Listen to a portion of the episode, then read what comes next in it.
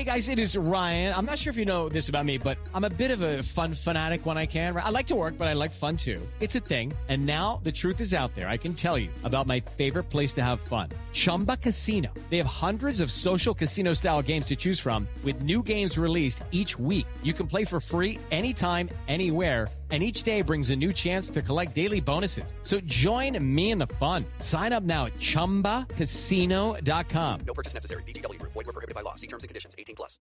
At Lexia, we know literacy changes lives.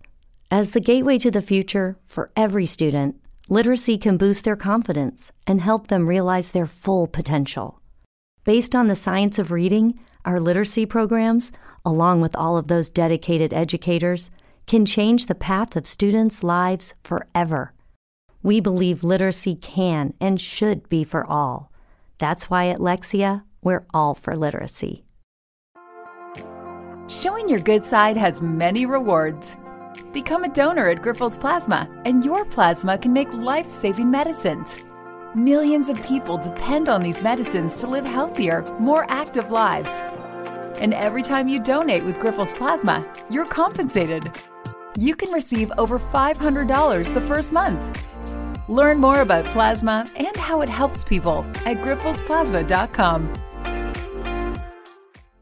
Hey, folks, I just want to take a minute to ask you to go and rate this podcast. Uh, let the team house know how you think we're doing.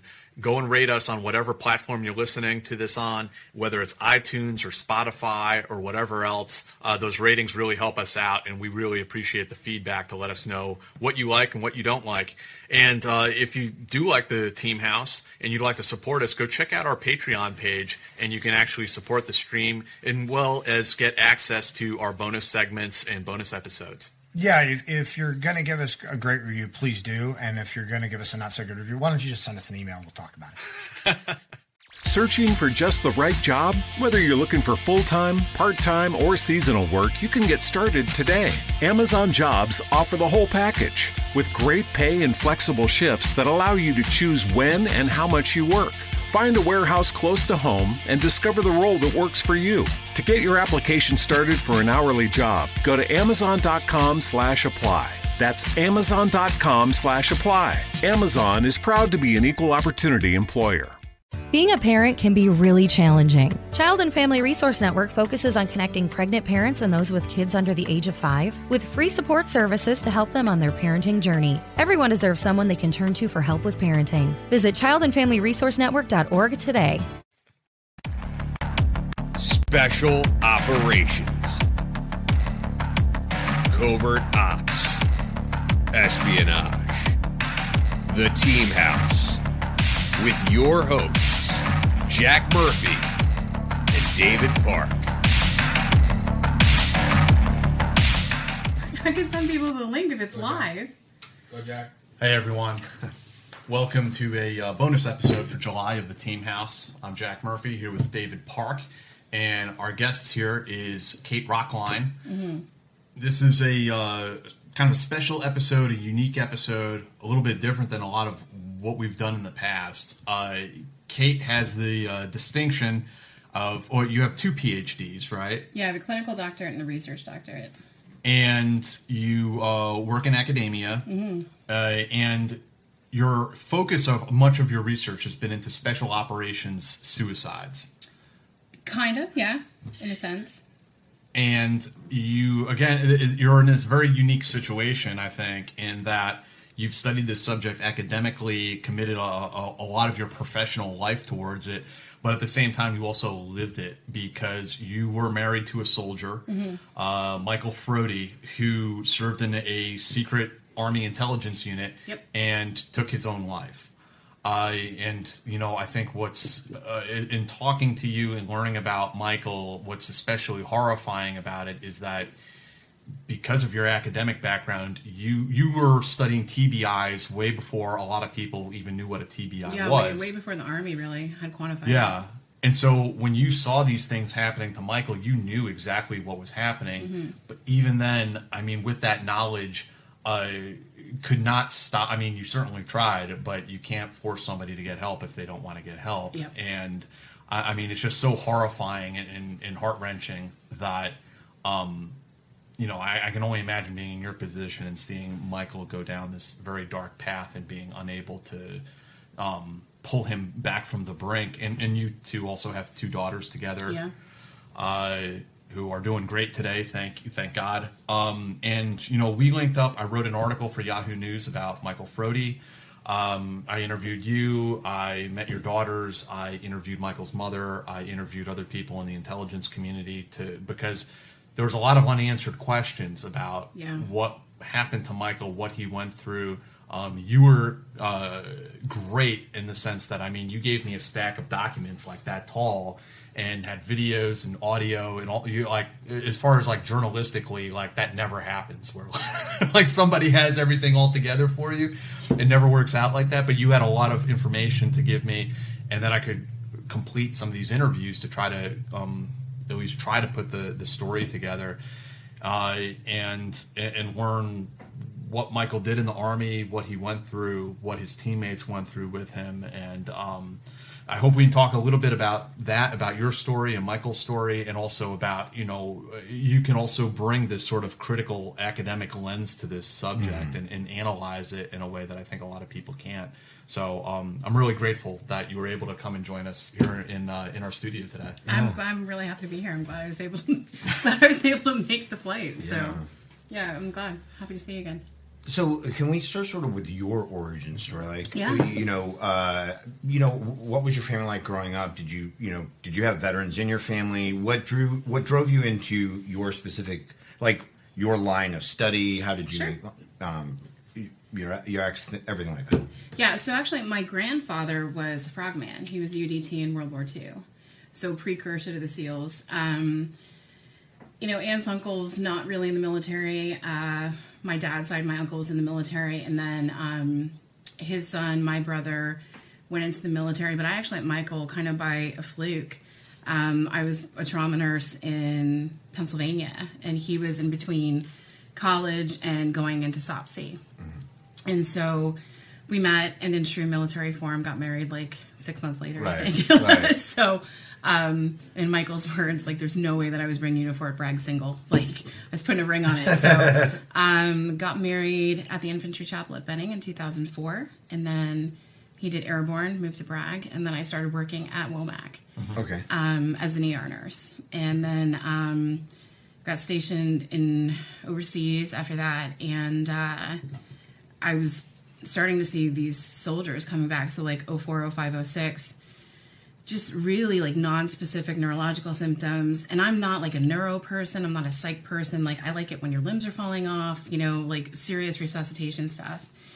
And um, being a military spouse, I would see women, you know, married to you know senior officers or sergeants major, and they a, lot of them didn't have anything tangible in their own career to take with them when the, their husband's career was over, their spouse's career was over.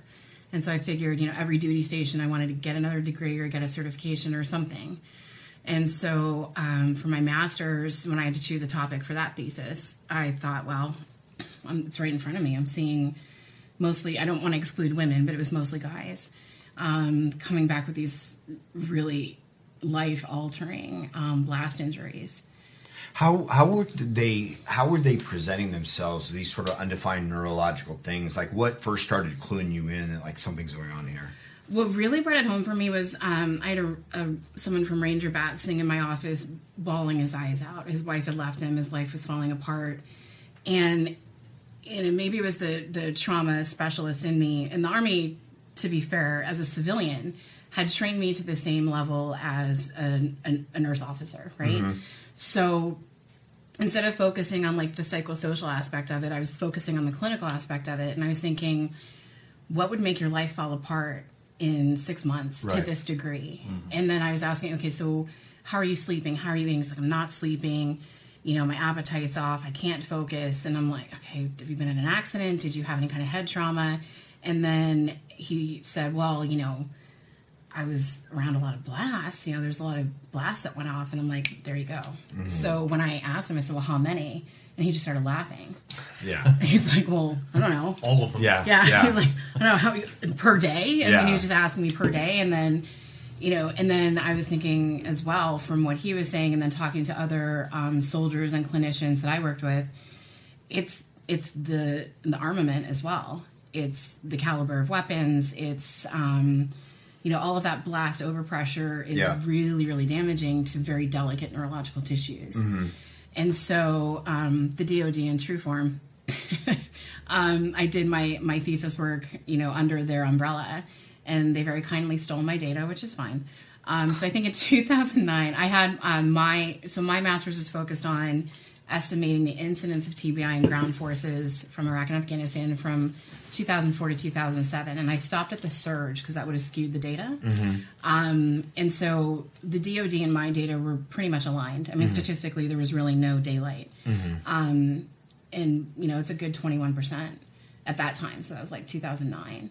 And then in starting my clinical doctorate, um, because I'd been looking at how TBI was evaluated in the military, and SOF was doing it better. You know, better testing. Um, Shawn Kane, one of the physicians um, at Bragg, had written some articles. I reached out to him, and then just it's kind of like a force come situation where, you know, two three years later, when I started my clinical doctorate, I was um, working with some 18 deltas just informally at Bragg, um, who were teaching at the schoolhouse, and they said, you know, nobody's ever studied us. Our curriculum's from like 1970, 80 something. Um, we're still doing stuff that has no basis in evidence or it's physician driven. Um, and being a nurse, it's you have to be able to drive your own curriculum. So for my clinical doctorate, I looked at um, the framework and kind of the paradigms for how uh, SOF medics are taught. Are they taught from their own narrative experiences, being storytellers, right? Or is it physician driven? At the time, it was purely phys- physician driven.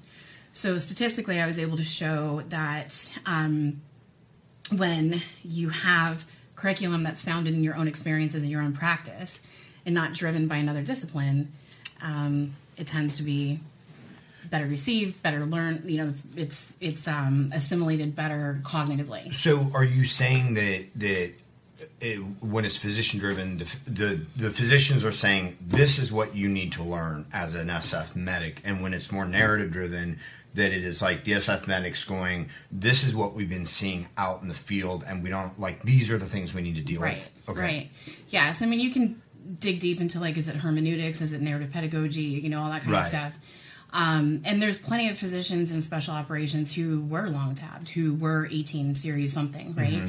But there's just as many who were never that. And they've been assigned to teach and practice within special operations without ever really kicking indoors themselves. Right. And so when you have that kind of mismatch between experience, practice, and teaching, it can create some chasms. Sure.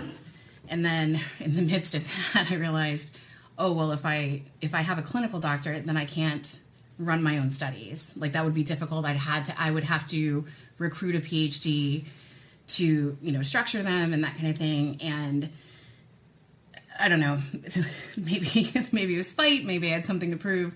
But um, on a whim, I applied to like the best PhD program in the states. Um, and it, as a challenge, I just kind of said I want to study like secondary trauma and, and actually in special operations spouses. And then um, 2017, uh, Mike Mantenuto, who was a hockey player, he was in the Disney movie Miracle. He, I think he was out on the West Coast in first group, but he was back at Bragg and he taught my daughter how to skate. Um, when we were at Bragg, taught her how to play some hockey. And he died by suicide within a day. He was at first group. Yeah, he. But I think he was at Bragg for something, maybe for teaching training. I don't know. And he died, I think, on um, April twenty third, two thousand seventeen. And then within a day, on the opposite coast, Ryan Larkin died. He was a SEAL, SEAL medic, and his senior medic was um, still is a good friend, someone that I cherish. And he called me, and he was like, "This is just."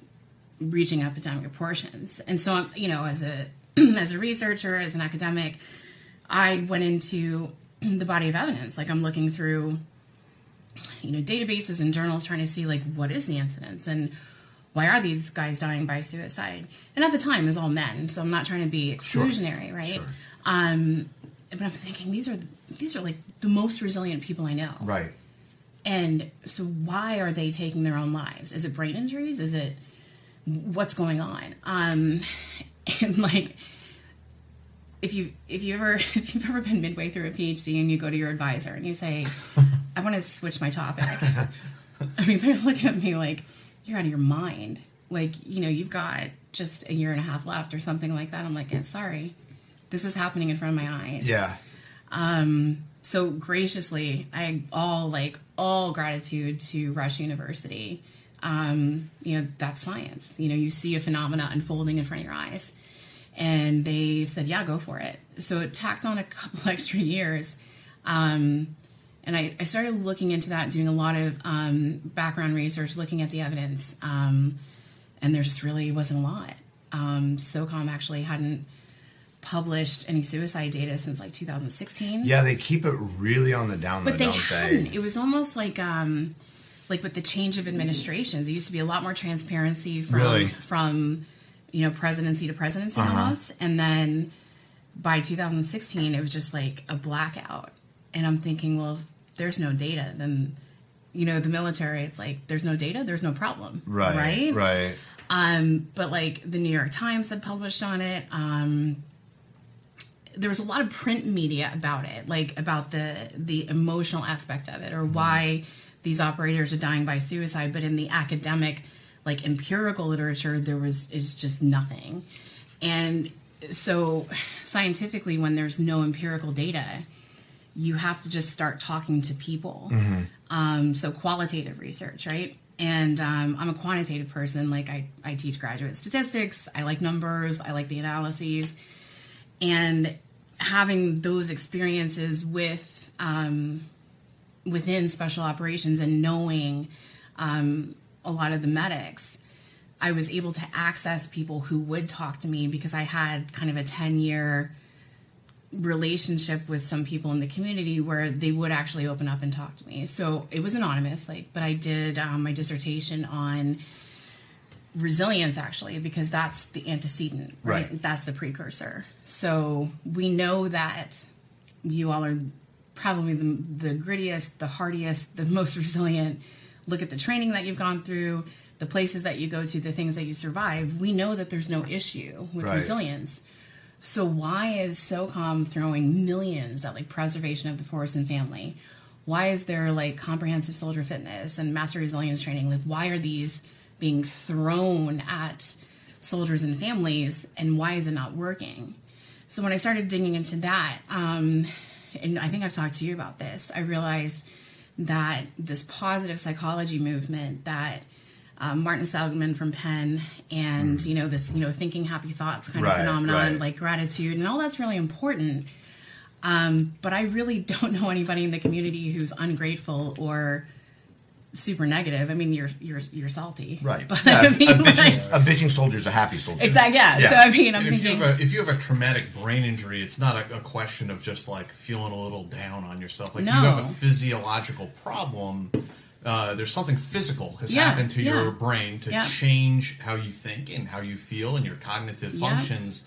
And just like a little uh, mental exercise of like, here's how you should be, feel grateful. I mean, that's not going to help a person going through that. No, and actually for SOF, it's really damaging because positive psychology is if you were strange or weird or you know atypical, which all of you are. Let's face it, right? Yeah. Like if you look at like the big five personality traits for SOF you guys are a little like a little bit off the ranch, right? Yeah, yeah. And so when you when you come at it from that approach, from that paradigm that you know everything's normal, and if you just you know are mindful and you center yourself and you think happy thoughts, which is kind of my you know encapsulation of it, um, that your that your suicidality is going to go away. Right. No, and so it, it was kind of this merging of a bunch of different um, issues at once, and then Dan Perl's paper started to come out of Bethesda, out of Walter Reed, where he was taking neurological tissue from operators or SOF guys who had died by suicide and finding astroglial scarring. So there there is a physiological basis. What is this scarring? Can you tell us what that is? I will try. Okay. so, yeah.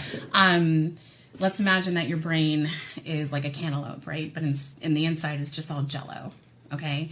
And inside that jello, there's very intricate, delicate connections between um, your neuronal bodies. And I'm not a neuroscientist, so just bear with me.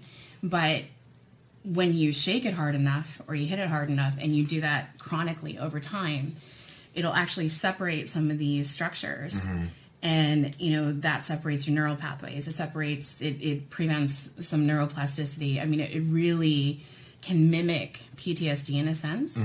But if you medicate that the same way that you medicate PTSD, you're actually going to make it worse. You can actually precipitate suicide. That that was actually going to be my next question. But first, uh, you mentioned uh, when you were, I think when you were in Germany, you, you mentioned that the, the, the results were twenty one percent. What, what was are- that? those are mine. But but what twenty one percent? Like what? What ground was, forces. Uh, were suffering from some. Were exhibiting some sort of. No, that they had been exposed to blast. Okay, all right. At least. Okay. So that's you know just the baseline estimate. If you're looking at 100 soldiers, 20 of them are probably going to have TBI Okay. at minimum. Okay.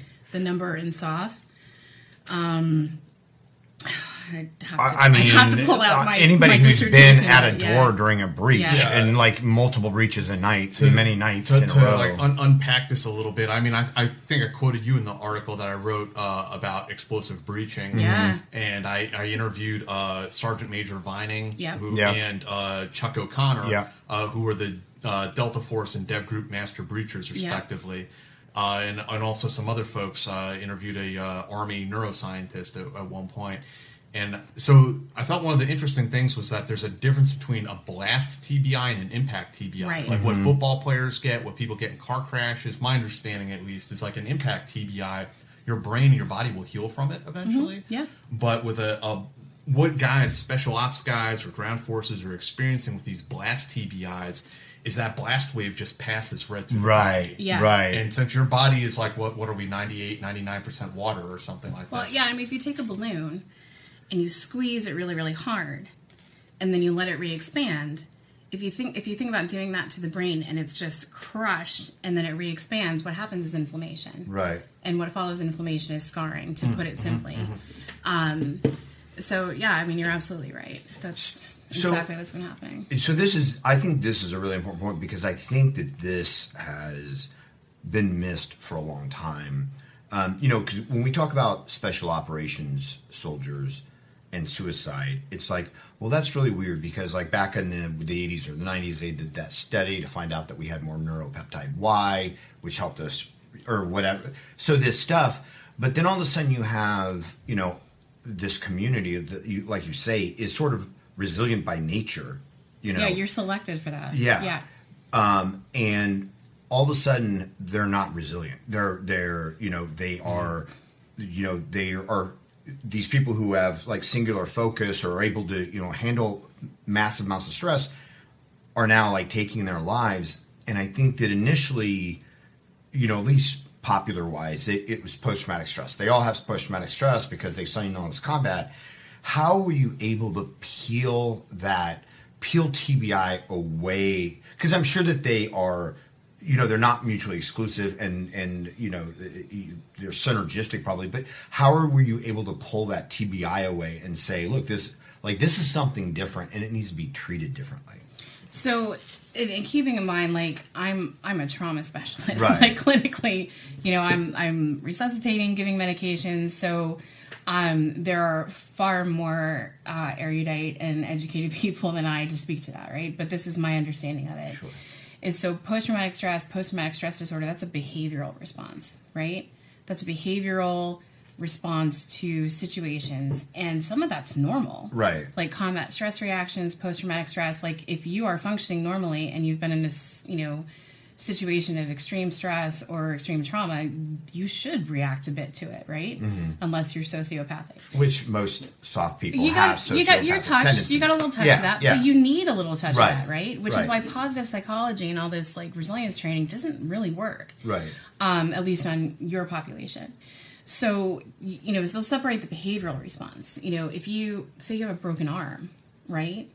You know, you can't therapize or you know pray away Right, a broken arm, right, right. You actually need to set the arm and fix it, Right. you need neurological rehabilitation um, you know and and of course throughout the 2000s especially during surges and i mean SOF has the most repetitive deployment cycles i think you know as of 2018-19 SOF sustains 83% of combat combat fatalities you know the stress that the military has put SOF under is astronomical. And so, you know, when you have a physiological injury, you know, trying to treat it with talk therapy or any other kind of it's not going to work. You have to find something different. Right. And I think, you know, the military is composed of extremely well intentioned people who do genuinely care about its forces. But I think that, you know, the good idea fairy has struck quite a bit. Right. And it has not borne out into good solutions. Right. Yeah. And and I mean I mean also traditionally the military has had a an approach to something they can't they don't understand as well you're malingering. You're you know you're trying to get out of work or you know and I'm sure that it's much different than that now, but you know they they can only work within a certain realm and Right. if they find something they don't understand then they don't understand it. Well, and also if you think about it just politically, you know, if if all the generals or all the commanders who would speak back, speak truth to power, have quit, or they don't want to be part of what's going on, or an endless war, and they've decided to just, you know, tap out and retire or whatever, then you really don't have anyone saying the, Right. the emperor has no clothes. Right. So then you're re- relying on um, academics to do it. Right. But then again, you know, there's very few people in academia because they're mostly civilians Mhm.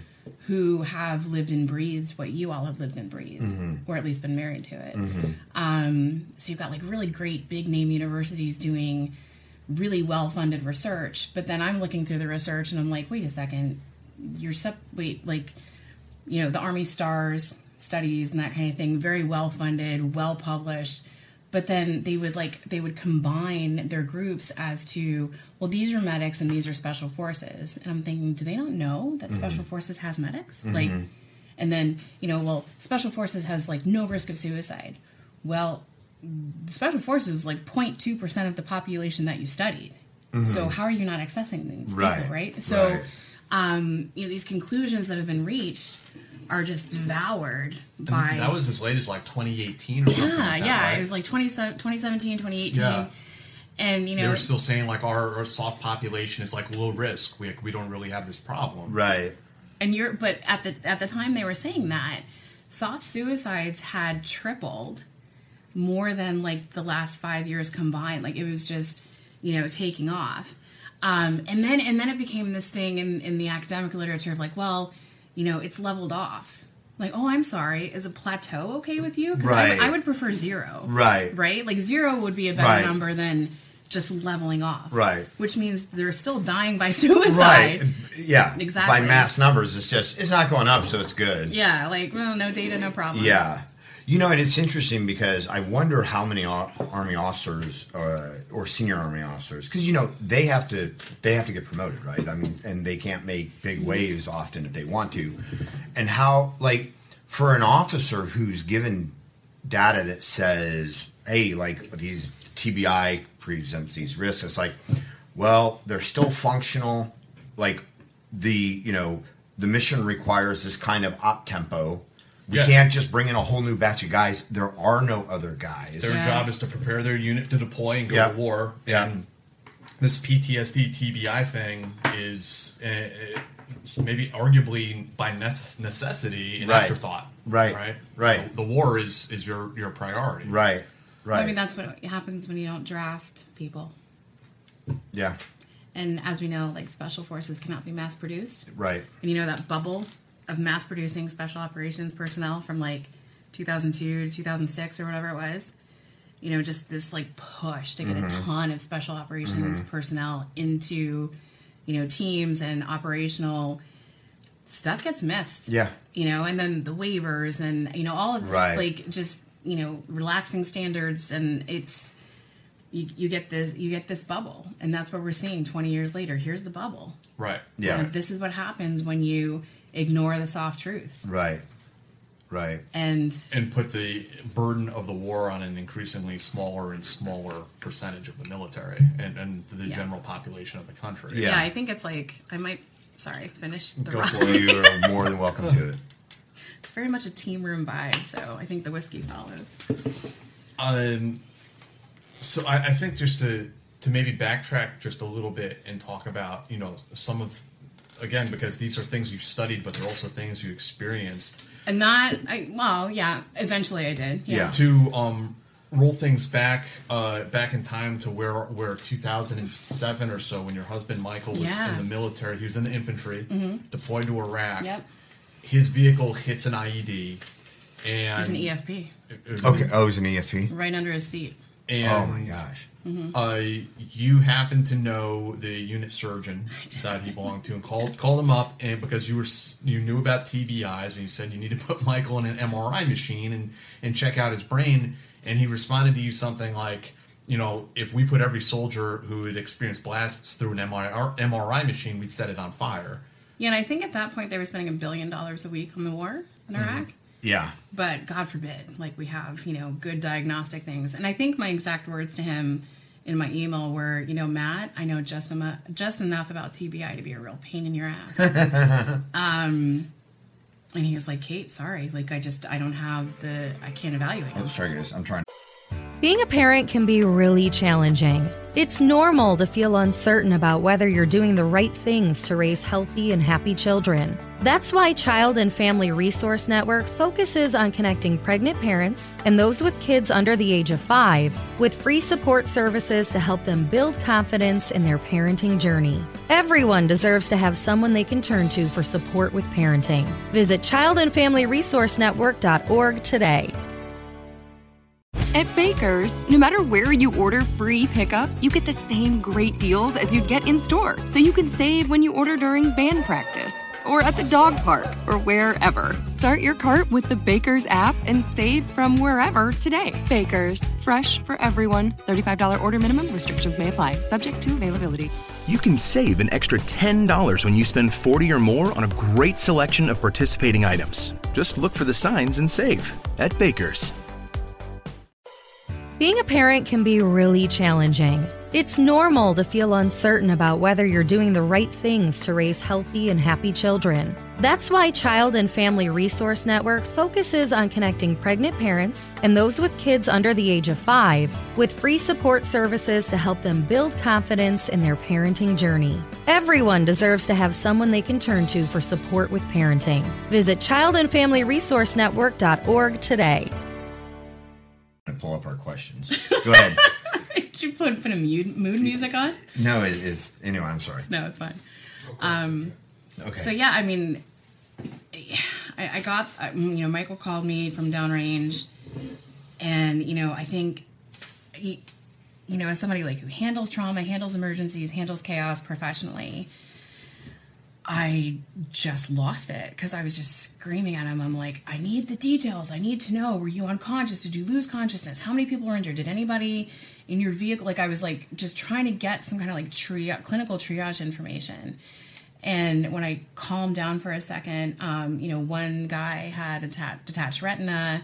You know, they were all sent to get a good night's sleep or whatever. And Michael was intact. He walked out, and it was he was in the most proximal zone for Uh-huh. It. But because he was walking and talking, you know, they just sent him to his Connex to get some sleep. And then I just I knew, like I, I knew, like um, I don't know, can I swear on this podcast? Yeah, absolutely. like um, it was I knew like I was just preparing myself for the shit show. Yeah. And uh, he had like one good year after that, I think, while we were married. Wow. I Yeah. remember going through his uh, medical records that you, Yeah. you provided for me to look through, and uh, he actually did have like some pretty.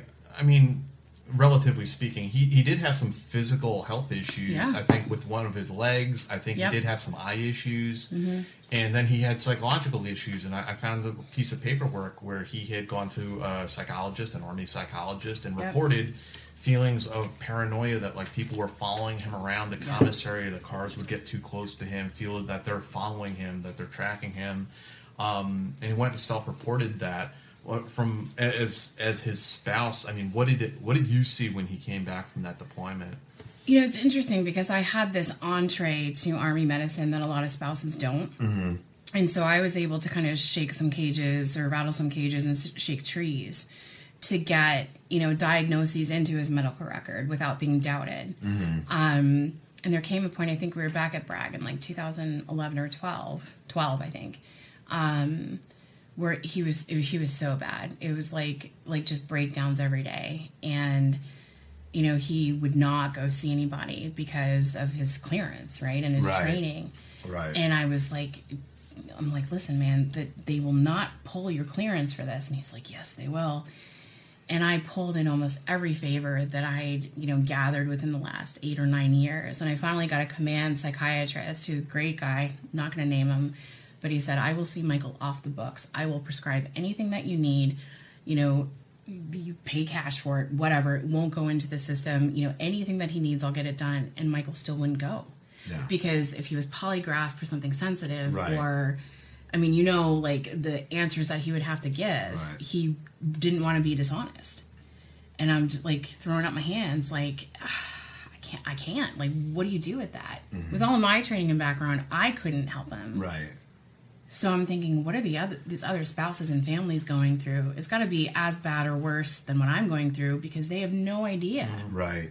what's happening to this person that they love, that they've been with, they've moved with, they've PCSed with. Like, what's going on? Can you, so can you sort of give us just kind of a, a boilerplate of sort of what his personality or what he was like prior to the blast or prior to the event, and then sort of what you started noticing or what happened, whether it was over time or suddenly post blast? Um, I mean, no offense, but I mean, you, you guys, you guys are tough. I mean, it's not like you know, you're not, you're not snowflakes or cornflakes at all. So I mean, that was still there, right? Like, Yeah. you know, the dark humor, the saltiness, you know, just that kind of, you know what I'm talking about, like that kind of vibe, Right. right? But um, he was mean. He just got really mean. And he had never really, in all the, No, he had never been. No, like. I mean like sarcastic, fun. I mean, he was really, really funny and, and always was, but like mean and dark and suspicious, and just this general like malaise of just not feeling well. Um, you know, headaches, trouble sleeping. You know, sleep just became this like precious commodity, and God forbid any of the kids made noise or I tur- like checked my phone and woke him up. I mean, it was, he was terrified of not being able to sleep. Um, and I think the year before he, uh, Judy was boring. Hello. Then Judy discovered ChumbaCasino.com. It's my little escape. Now Judy's the life of the party. Oh, baby, Mama's bringing home the bacon. Whoa, take it easy, Judy. The Chumba life is for everybody. So go to ChumbaCasino.com and play over 100 casino-style games. Join today and play for free for your chance to redeem some serious prizes. ChumbaCasino.com. No purchase necessary. Void where prohibited by law. 18 plus terms and conditions apply. See website for details. you know, got a, a certain higher level of security clearance. He actually was on antidepressants for I think a year in 2009. That was the best year. Like he was just sailing. He was doing much better. And then he went off of him because he had to go into a selection phase for some unnamed whatever unit. Um, but yeah, I mean, it was like it was just like watching somebody disintegrate before your eyes. And eventually, we had a marriage counselor who used to be a ranger, lovely guy in Fayetteville, and he had he asked for a private appointment with me. He's like, "You got to walk. Like you're gonna mm-hmm. have to walk." And I mean, I'm Catholic. I talked to my priest, and my priest was like, "This isn't marriage. Like you can't. You, you just can't. Like you're you're gonna have to walk." So I did. I, I mean, I- nobody can fault you for that. Like you, Yeah. you know, there's there's also an element of self preservation, and not just physically. And I don't know if that was the thing, but but just No, mentally no, too. no, physically I was safe, yeah. yeah, but just mentally, like mm-hmm. you know, to you, you know, you can't hold on, hang on to a drowning person, you know, without without. And that, that was the metaphor that I used. I'm like, it's like it was like he was pushing me under just to like come up for air. Yeah. And there's so many spouses and family members who have that happening Yeah. where, you know, they are they are absolutely trying to keep their service member afloat, keep the career intact, and when you look at the divorce rate, you know, in the military is just like so tacitly accepted, right? Right, right. Um, but when you look at the divorce rate and special operations, you can almost use like marital disintegration as like a huge flag. Not because it's abnormal, but because when the family goes and the wife finally says, or the spouse finally says, I'm out, they've put up with so much and tried so hard. Right. I think that's really um, almost like a diagnostic tool to say Right. this person's probably close to suicide. Right. You know, and instead we just accept that oh, marriages disintegrate because it's a hard life. As speaking as a former spouse, we're pretty fucking tough. Yeah. Like we can handle a lot. Yeah. You, you guys disappear for months. Yeah. You know, we don't know where you are, what you're doing. Like we can hang. Like there's a lot that we can put up with. So when we finally say done, Right. That service member is seriously, seriously screwed up. Right. And command and the military is just like, oh, another divorce. And and I imagine it's very hard as a spouse too because you know when you've got a family. uh, I mean, not not only for all the reasons that divorce is tough, but but the, in a way you're responsible for this, or you you're not responsible for them, but you but you may feel responsible for them, and it's like, well, if I go and I take the kids, like then what do they have left? But you can't get you. That's not on you, and you can't get caught up in that. You know. I think a lot of spouses, myself included, we protect their careers like like rigorously Yeah. protect their careers. Yeah. We're hyper vigilant about not screwing them over career wise. Right. I mean, Michael did some really stupid stuff when I was um, divorcing him, and I really just kind of protected him from that because I didn't want his career to disintegrate. It's, uh, I mean, it's funny, not funny, but uh, I mean, maybe darkly funny in retrospect. But I, I think, you know, like when you're in special operations, the narrative is always like, oh, this fucking woman, she's she's fucking around on him, she's ruining his life, she's ruining his career. And I, I mean, I've worked as a journalist and I've talked to enough spouse, military spouses over the years that I and I realize there is very much two sides to that story. Yeah. Um, and a lot of times it's because uh, in in there's a chicken and the egg kind of uh, aspect to this. I mean, is it because of they're, they're dealing with these post traumatic stress issues and TBI issues? But I mean, these guys are putting these women through hell too a lot of Yeah. times, Mm-hmm. and and that's why you're seeing the marriage disintegrate. That's why you're seeing that you know this guy was already heading down a very dark road, and that's why his marriage disintegrated. It's not that it disintegrated, And then he it's, went It's down- not that he's going down this dark road because his wife left him, Right. Like, and just anecdotally on outside looking in, I, I would just note that I think um, I've seen several times when there is a perception from the soldier that their career is going to shit and their marriage has gone to shit. That, like you said, is a diagnostic, and when you see that, should be like a huge red flag. Well, and a lot of the suicides and special operations, and I can find you the number, but it eludes me at the moment. Um, within six months of separation from their team or pending discipline, that's when they die. Uh-huh. When they're under investigation, um, you know, for for whatever, you know, just I'll, I'll get into that a Yeah, little bit yeah. later in the story. Um, Yeah. But yeah, when they when they lose that family structure, Yeah. Yeah. um, do you know what I'm saying? do the you know in talking about sort of the final separation do Mhm. those suicides go up even more after they leave service even if they left after retirement I don't know. okay I, We're not good at tracking that, and the Yeah. VA doesn't delineate suicides by. They do it by branch, but they don't do it by MOS or specialty. At least not.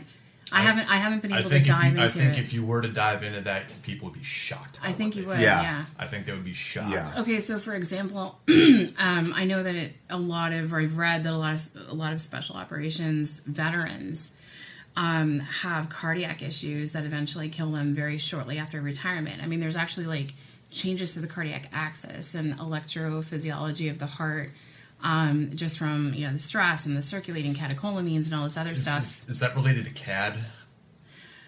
coronary artery disease. Yeah. It might be, but also like you know, you are highly structured personnel. You know, you wake up, you do PT, you do all this stuff. When either, you know, the military structure or the family structure is gone, right you're rudderless. yeah And that creates a lot of um psychic, a lot of angst. Yeah. And that can also precipitate suicide as well.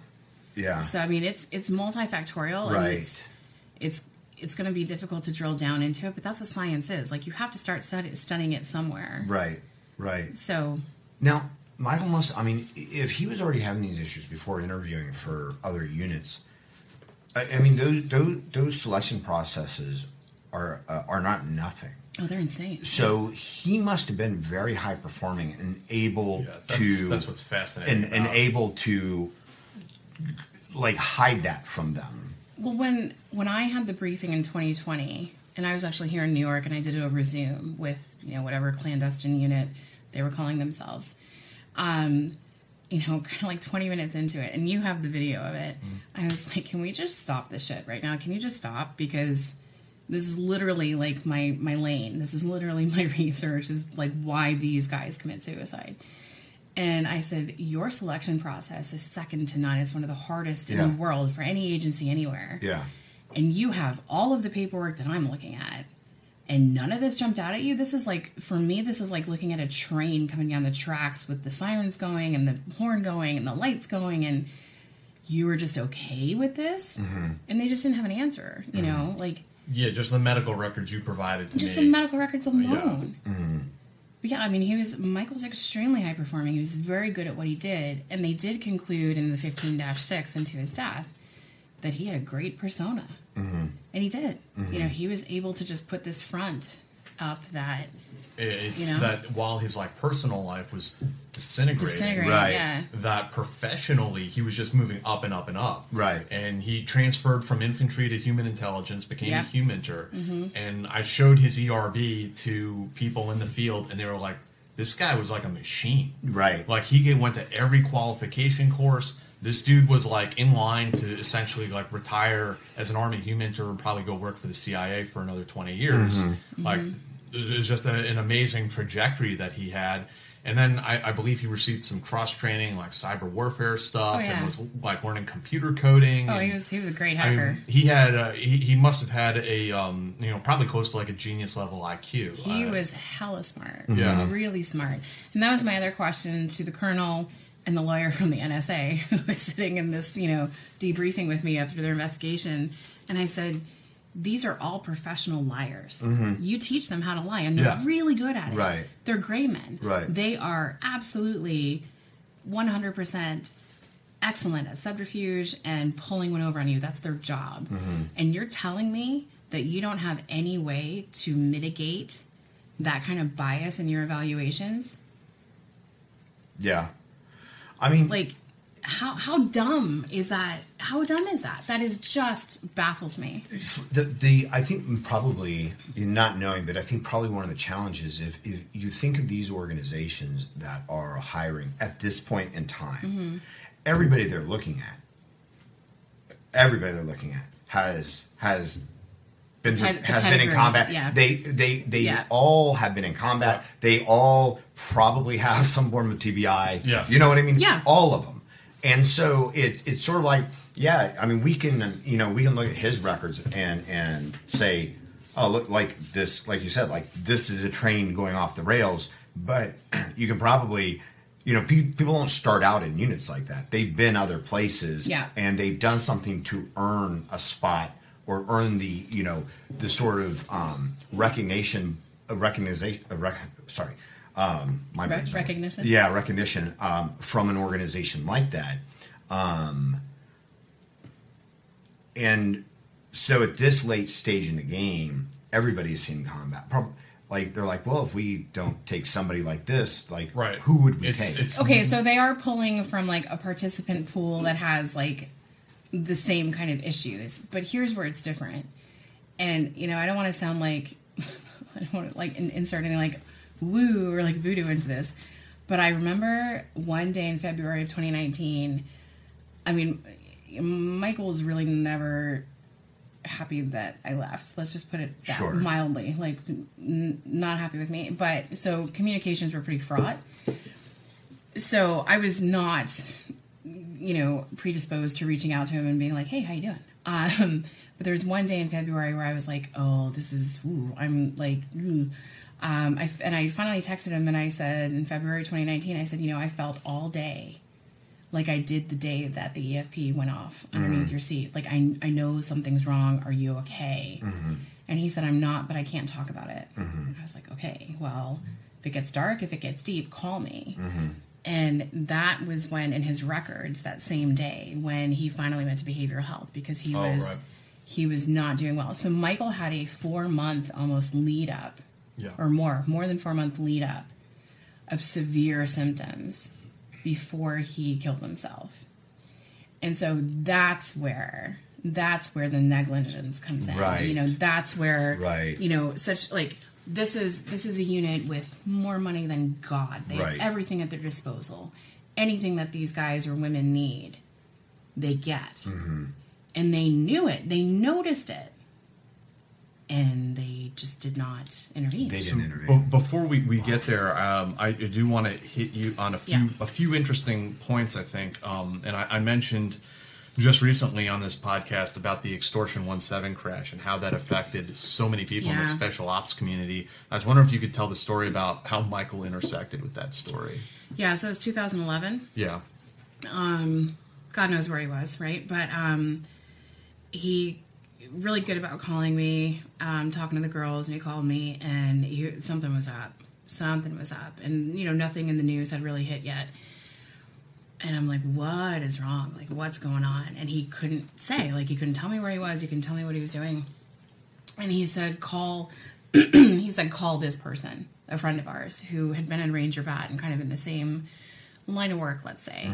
And so I was like, okay. So I pick up and I call them, and he said, um, it hasn't hit the news yet, but let's just say that uh, Mike's office is really empty right now. Could you elaborate? He's like, well, his office was full yesterday, and now it's empty.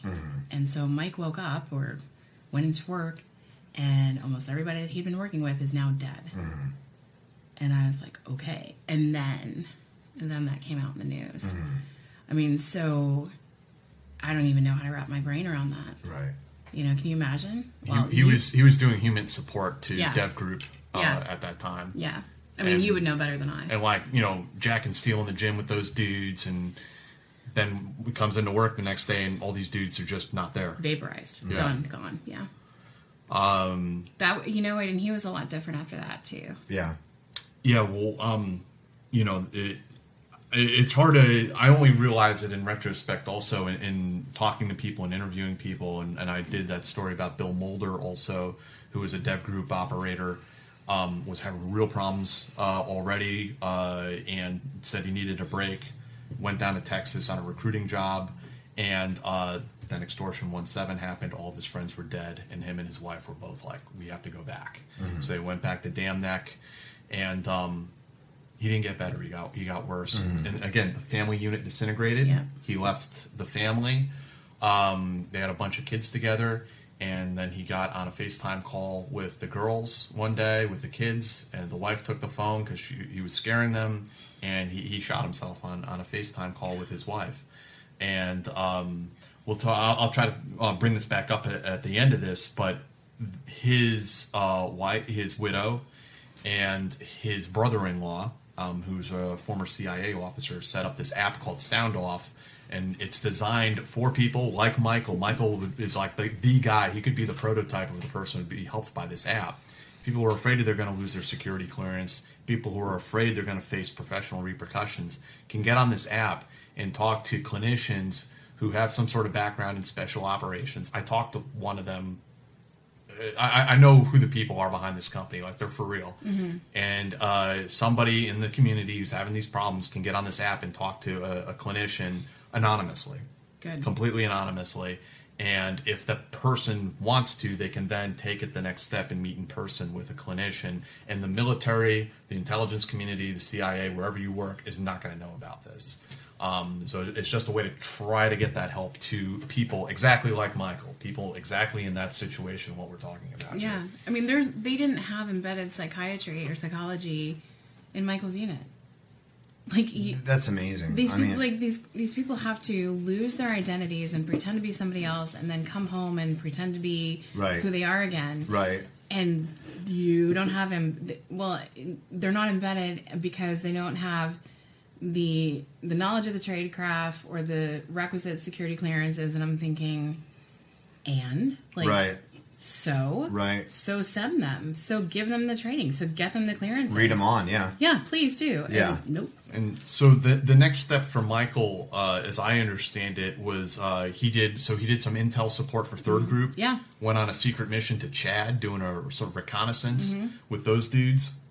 That was like 2015, if I recall correctly. 20, yeah, 2015, 2016. Yeah. Uh, and then he went into the Great Skills Program. Yeah, I th- I'm pretty sure. Oh, he, he definitely did.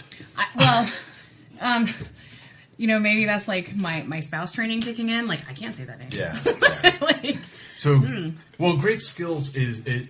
All that is, um, it, it's like a non uh, a non traditional career path for Right. HUMINTers, Mm-hmm. and they go into all these sorts of clandestine units and programs within the military. And so Michael went into that. That was his ambition, right? Right, but still, my knee jerk reaction is I don't know nothing about nothing. Yeah, like yeah. I'm not. I think I'm, you can I'm not gonna say that out loud. you can Yeah. You you can days, actually, yeah. Um, there's some stuff released, and uh, and yeah, and, and Michael then made it into that the unit. Their non-classified name is Comtech. Yeah. Uh, was it communications technology activities or something down on Belvoir? Well, you know, we were at Bragg, we were at Charlie Mike's pub on Riley Yeah. Road, and they have all the sailing tiles painted with the different unit insignias. And I pointed at one, I'm like, oh, I know what that is. And Mike's like, no, you don't. He's like, no, you don't. I mean, so yeah, Yeah. yeah, I knew where he was working, but Yeah. it was kind of tongue in cheek. Like, Yeah. yeah, no, living near Fort Meade, are you? But not really living. Yeah. yeah. What do you do? Logs. Yeah. Mhm. Um, I'm, I'm an ethical hacker. Sure, yeah. you are, bud. Like- Yeah. So uh, Michael uh, got married again. He did, yeah. Divorced again. Yeah, sadly. Um, She seemed like a nice lady too. That's that's How, that's sad. Do you recall about how long that marriage was? Oh god, it was pretty kind of rocky. Yeah, and like a then year maybe. I think I think they were together like three or four years, married for one and a half, and then Yeah. yeah, and then that fell apart in 2018 Uh, because he called me in May of 2018 to tell me that it kind of they had gone their separate ways. yeah i mean i'm, I'm sorry to go into like all of these details of, I mean, about michael's life and like we, re- I, we i really went into into all of them when i wrote this article um there's an issue in his unit where he, he was uh, he had a relationship with a woman in the unit which she had an affair on him while he was having an affair on his wife Yeah. and then she was having an affair on him with another with a married officer in the unit. And, oh, there's a lot of uh, melodrama that took place during Yeah. that time frame.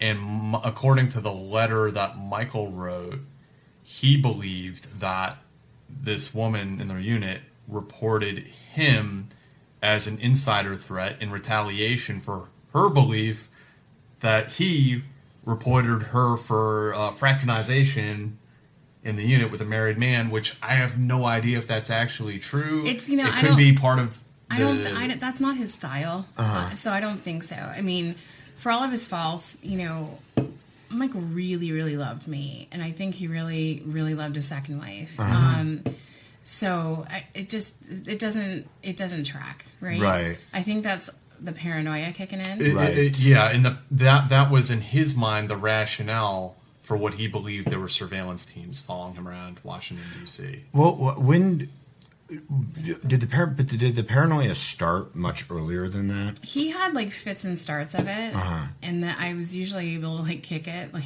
serious, dude? Like nobody's following us, Right. You know, get some sleep. Like, you're fine. Nobody's Right. following us.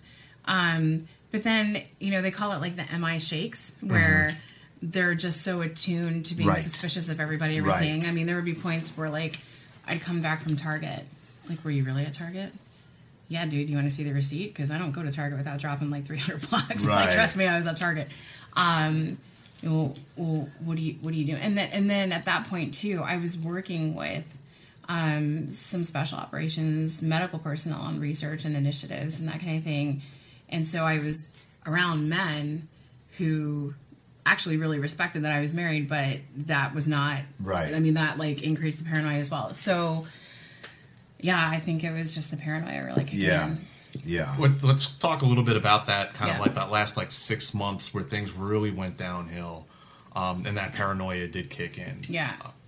And Michael came. He was so he got deployed to Vietnam Mhm. uh, again, sort of like a, a recon uh, prior to Well, he, he entered Vietnam. He entered through Vietnam. What he did after that is up for debate. Yeah, True. Uh, we have photos of him in Vietnam. Well, uh, cruising around. Um, Vietnam's really close to a lot of other countries that we're interested in in that area. Yeah, so- and, and this was this was just prior to President Trump's meeting the the summit with the North Koreans Yeah. uh, in Vietnam. Uh, came back from that uh, deployment, and it seems like that's when things really started to slide down downhill for him. Yeah. From from your, your point of view, what were you seeing? You know, it's interesting. Um, all I could really see on my side was that he just wasn't showing up for his kids. Mm-hmm. And so, you know, nor, you know, being a normal ex-wife, you're like, well, what a deadbeat, like not seeing your kids, you know, and just thinking, okay, well, he's a jerk, but in hindsight, in retrospect, realizing now, oh, okay, he really could not engage with anybody at that point, Mhm. Right. Um, so I think that was part of it too. I mean, I actually I was living, I was teaching at the University of Tennessee, and I drove the girls from Tennessee to DC actually. So that's I mean that's a hike, um, so that he could spend a weekend with them. Because I'm like, well, I'll be fucked if you know he's not going to see his kids. Like I don't give a shit what the excuse is. I'm I'll drive him up to see him. Right. And that was the summer of 2018. He saw him Christmas of 2018, and then I don't think he saw them again before he died. He was actually supposed to see them. Like he died like two or three days before they were going to spend Right. some weeks with him that Yeah. summer. Mm, From the the paperwork I looked through and the interviews I did with various people, I mean, some of the things that he had going on down there in the Washington D.C. area, he thought there were surveillance teams following him around wherever he went. He was writing down license plates, people, uh, cars outside his home. Oh, I got his phone after he died. The photo roll is full Yeah. Of license plates and cars. Well, Like, and yeah. I mean the, the the challenge is even if you're just doing training, if you're out on a surveillance like Mm-hmm. exercise like, like like you know SDR and stuff like that, Mhm. if if you, it's easy. It is the way people like look at you that you would never notice before. You're like, oh, they're following me, be- only because you're doing like honest a Yeah. surveillance. Like it is easy to start getting it in your head that. That here's everybody's here- looking. here's at an here's an here's an interesting detail, Mm-hmm. Dave, uh, about that is that that in the records and what I found that I think speaks to Michael becoming increasingly irrational was what he was doing when he thought people were following him. He was doing things like pulling a wild U-turn, getting up behind them, jumping out of his car, and taking pictures of them, which is the exact opposite Right, of of, what you how do. we train people to Right. do uh, surveillance. but who detection. said he was doing that? He did. Oh, okay. He did. He told a coworker about that. He's like, I want them to know that I'm trained. Yeah, he was going into like, yeah He was uh provocative. He was going provocative, which you should never do. Yeah, if- so he was right. impaired to the point where he was not There, using his training. there was uh, another um, p- another document somewhere I was reading about um, uh, how a coworker from work came to check on him, and he was unscrewing all the light bulbs in the house because he thought there were surveillance Which is devices. bizarre. Like that's not how they would surveil him. Light bulbs, really? Yeah. Like is Again- it again, 1940? yeah. It speaks to the know? irrationality. That's what I'm saying. He, he's showing the behaviors not of a of a trained professional, intelligence professional, Right. But rather something more akin to like schizophrenia. Well, he, that's exactly it. He was starting to show schizoaffective symptoms. Uh-huh. And that's what really pisses me off is that he would be at work and reading the reports and then talking to his coworkers after he died, or even while he was in ICU. I'm thinking he he was he was starting to not be able to recognize faces, people he worked people with, he colleagues. worked with, Right, and commands just like, okay, well, go home and get some rest. Are you fucking kidding me? right. And then, uh, let's see, a few months before he died, he wrote that letter to his command sergeant major, Yeah. uh, requesting to be taken off mission. Oof, yeah. And I read that letter, and it is the. It, I mean, a, a non-clinical term. It's the ravings of a madman. Like this is like this Yeah. is really serious. Yeah, so you have this high speed, highly sought Yeah. after, highly trained, I mean, workhorse, like best of the best. And then you're seeing him disintegrate, and your thought as a commander or as a sergeant major is just like, oh, well, you know, you're going on leave and that's a good thing. Mm-hmm. Seriously. Mm-hmm. Mm-hmm. It boggles the mind. Yeah yeah. The the. F- I'm sorry to say that the, the 15-6 investigation I read was a check the block. Oh, it was a, Bullshit. oh, it was mess. Like, Yeah. I'm glad they redacted the name of the person who did it because I'd be like, "Were you born yesterday? Yeah. Like, have you ever been in the military? Yeah. It was awful. Like, they didn't even like they didn't even get his family tree right. Like, and the thing is, they didn't interview me. They didn't interview Right. his second ex-wife. Like, they didn't ask anybody with working knowledge of this guy. They, they wanted it to go away. They really did, and that you know, and I don't, I don't want to, you know, I don't want to become a conspiracy theorist in the midst of talking about all of this clandestine Right, stuff. right. Why'd you want it to go away so bad? Right. Because the, the last thing they want is somebody like me picking away and peeling Or away me. at it. Or- right. And Yeah. talking about the unit and what they do. Like I, you know, honestly, I felt kind of bad for them. Like, oh, you done fucked up, and oh, by the way, you fucked up, and the first wife of the guy who died has a literal PhD in this shit. Right. I hope you were losing sleep at night Right. because I'm coming for you. Yeah. Honestly, this is such bullshit. So what what steps did you take? Like what how how did you manage it with your knowledge, your background, and your connections? Oh, sorry. The, the AC is really low right now. Yeah, can we? Oh, yeah. What is it, like 104 degrees in It- New York City yeah, it's, today? it's like It's that. sweltering. Yeah. Yeah. It's so bad. My hair was done before I got here. Um, say again. Ask me again. So with with your connections in that community, with your background, your education, Yeah. um, like like how did you manage that? Because you you had a lot more resources and a lot more knowledge than a a typical spouse Right. would have. Oh God. Um, it's weird because that he died like six months before COVID hit, right? So not only did like a pandemic just completely shatter, Uh-huh. you know, any kind of um ability to really get anything done, but like I don't know, where do you start? Like, hey, my ex husband died and he's part of this unit that has no name. Right. Who do you call? Right. I call Jack. Right. Because you had interviewed me about TBI, about the breaching thing, Yeah. right? Mhm. And then just like, you know, through happenstance, we started talking about Mike and his TBI. So, um, the Army wasn't listening, that's for damn sure. And so, you know, being a former DA civilian, a military spouse, I figured, well, the military is afraid of two things lawsuits and press. Mhm. So I started talking to the press Mhm. and I was in Canada. I'd moved there after Mike died with the with my kids. So um, it was when Trump made those stupid comments about um, In Baghdad. Yeah. Al Asad. Uh, yeah, like oh, they're just headaches. Oh, really? Let me Mhm. tell you what it's like to have somebody with just a headache. Mhm. Let me tell you what it's like to be married to somebody who just has like a headache. Mhm. Um, and that was terrifying. Like I'd never been. I was not like a media hound. I really didn't want the attention. I wanted. I literally moved to Canada to just like live a quiet life after my children's father killed himself. Like I Mhm. just wanted no attention. But there's families out there who know that it's not just a headache. And then after talking to that reporter and realizing like, oh, okay, this starts to shake some trees. Okay. And so, you know, you're the fourth estate. Fifth estate? Fourth estate. I think the I think the fourth think or fifth fifth column. The fifth column, on- yeah. Fourth Depending estate. on Yeah, you're the fifth column. Yeah. Fourth estate and fifth column. yeah. Yeah. and so that's you know that's why journalism and a free press is so important because that's the check and balance Right. right, so Um, if the army's not going to listen to me jack will Right. the canadian broadcasting corporation did Right. ctv like all you know all these other outlets did So, just a few things to touch on before uh, getting to that point. Yeah. The um, Michael out at the out on a smoke break articulated his death plan to a coworker Right. a few days prior. i mean like really specifically Very specifically, he said exactly. He, he named he named the parking garage. Yeah. and said this is where I would jump from. Yeah. The colleague, I'm sure, feels horrible to this day. Um, meant to report it, but didn't report it. Uh, and then what did we have? A uh, the day of. He was about to go on leave when and, yeah and the girls two- were the supposed to go up and see him and he uh, drove his pickup truck up to the parking garage, smoked a couple cigarettes. Uh, I believe he left his cell phone inside the vehicle, and then he threw himself off the parking garage.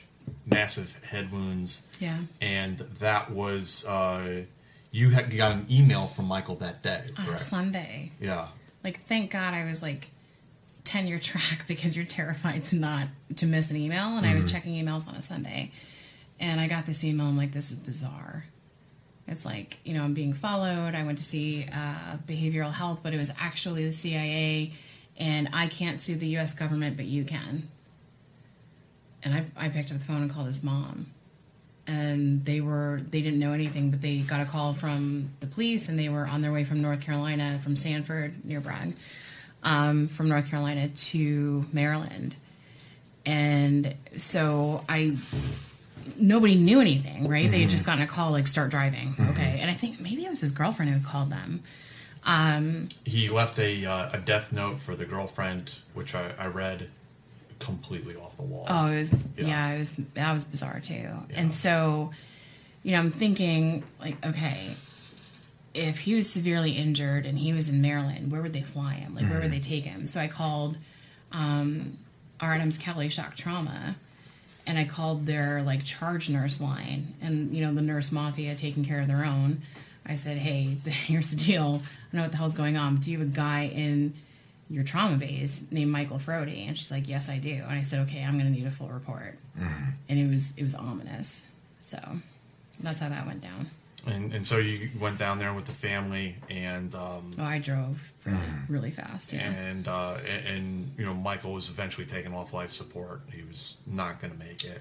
He was not going to make it. Um, he was in neuro trauma ICU.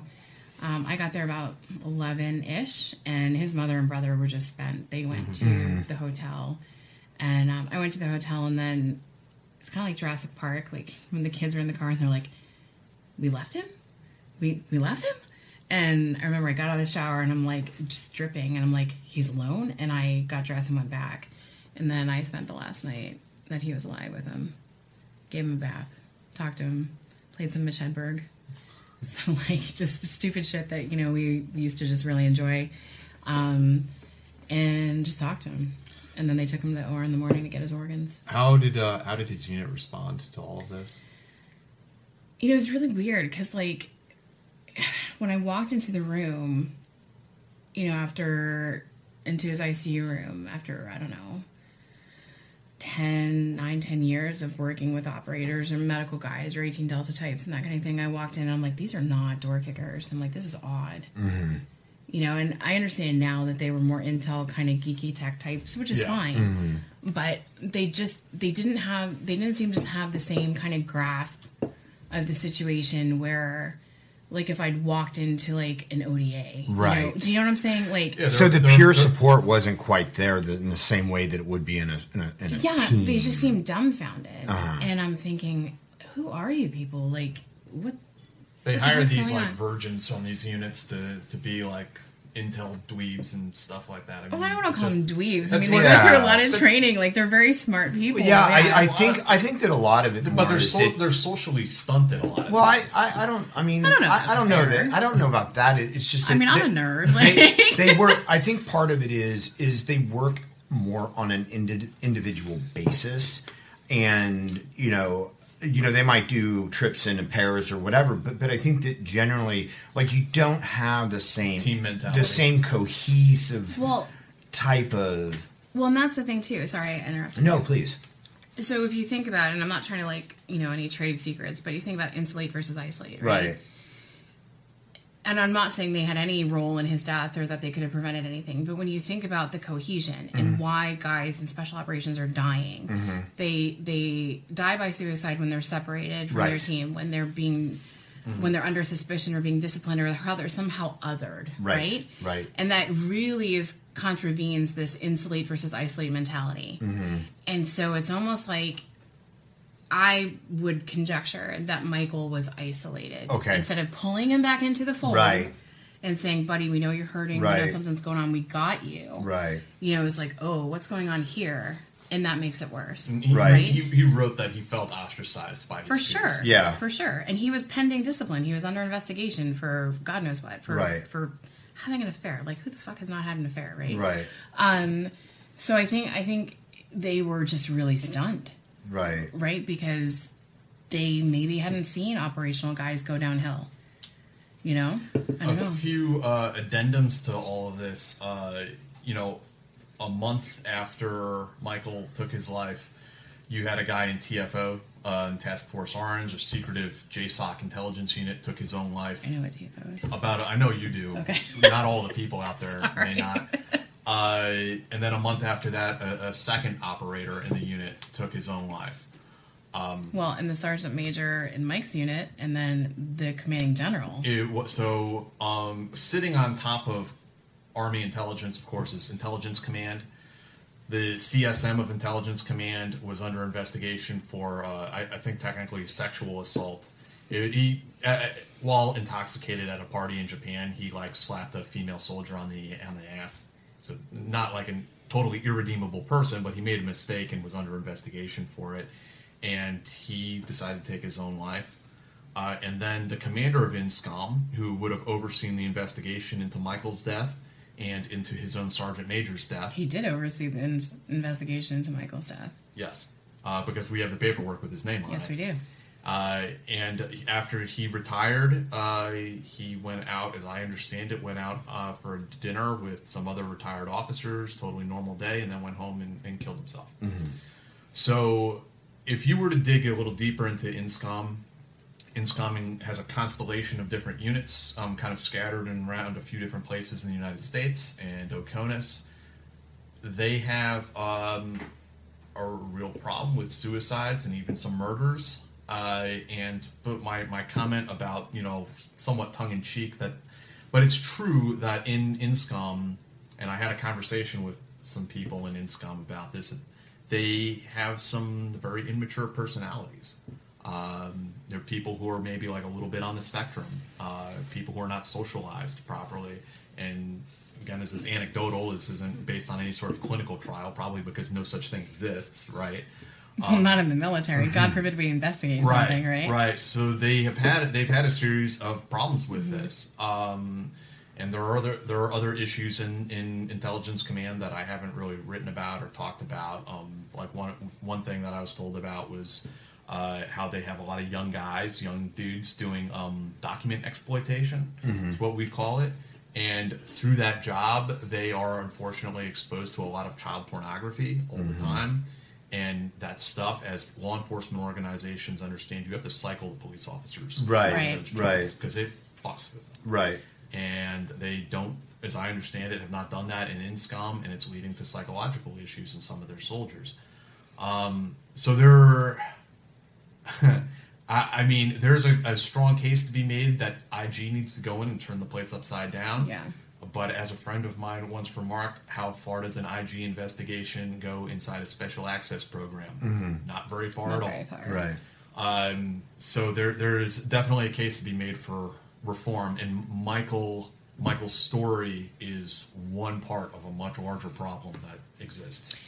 Well, okay, so s- speaking as somebody who's like diagnostically on the spectrum, I mean that doesn't really it doesn't predispose you to being immature or suicidal. What it does do is it I it can isolate you socially. Socially, right, right. So you may like you know you put me in a like a cocktail party that's like a nightmare hellscape. Mhm. You put me into a unit of people.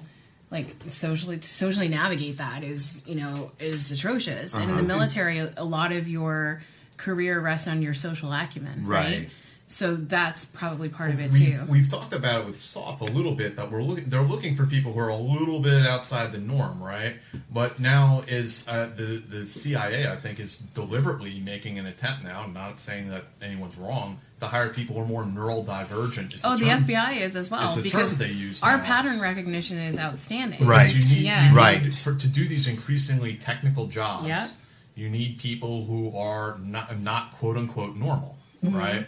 Um, but now you have you have people who are abnormal. How, how do you how do you compensate for that? How do you deal with that? How do you treat those people? Well, the thing is, like you know, being on the spectrum, being neurodiverse, or anything like that, it's not a behavioral issue. Right. It's a it's a process but and it, difference, it may right? predispose the Well, person I- to certain I- things. The way can- SOF personalities are predisposed towards uh, risk taking behaviors. Well, shall we say? I mean, but I, I, I mean, and you can speak to this more than me, but I don't think that it predisposes. I, I think that you know it has to do with with, but but but also it's not that like if if somebody is somewhere on the spectrum and has like social anxiety or, or not as much like.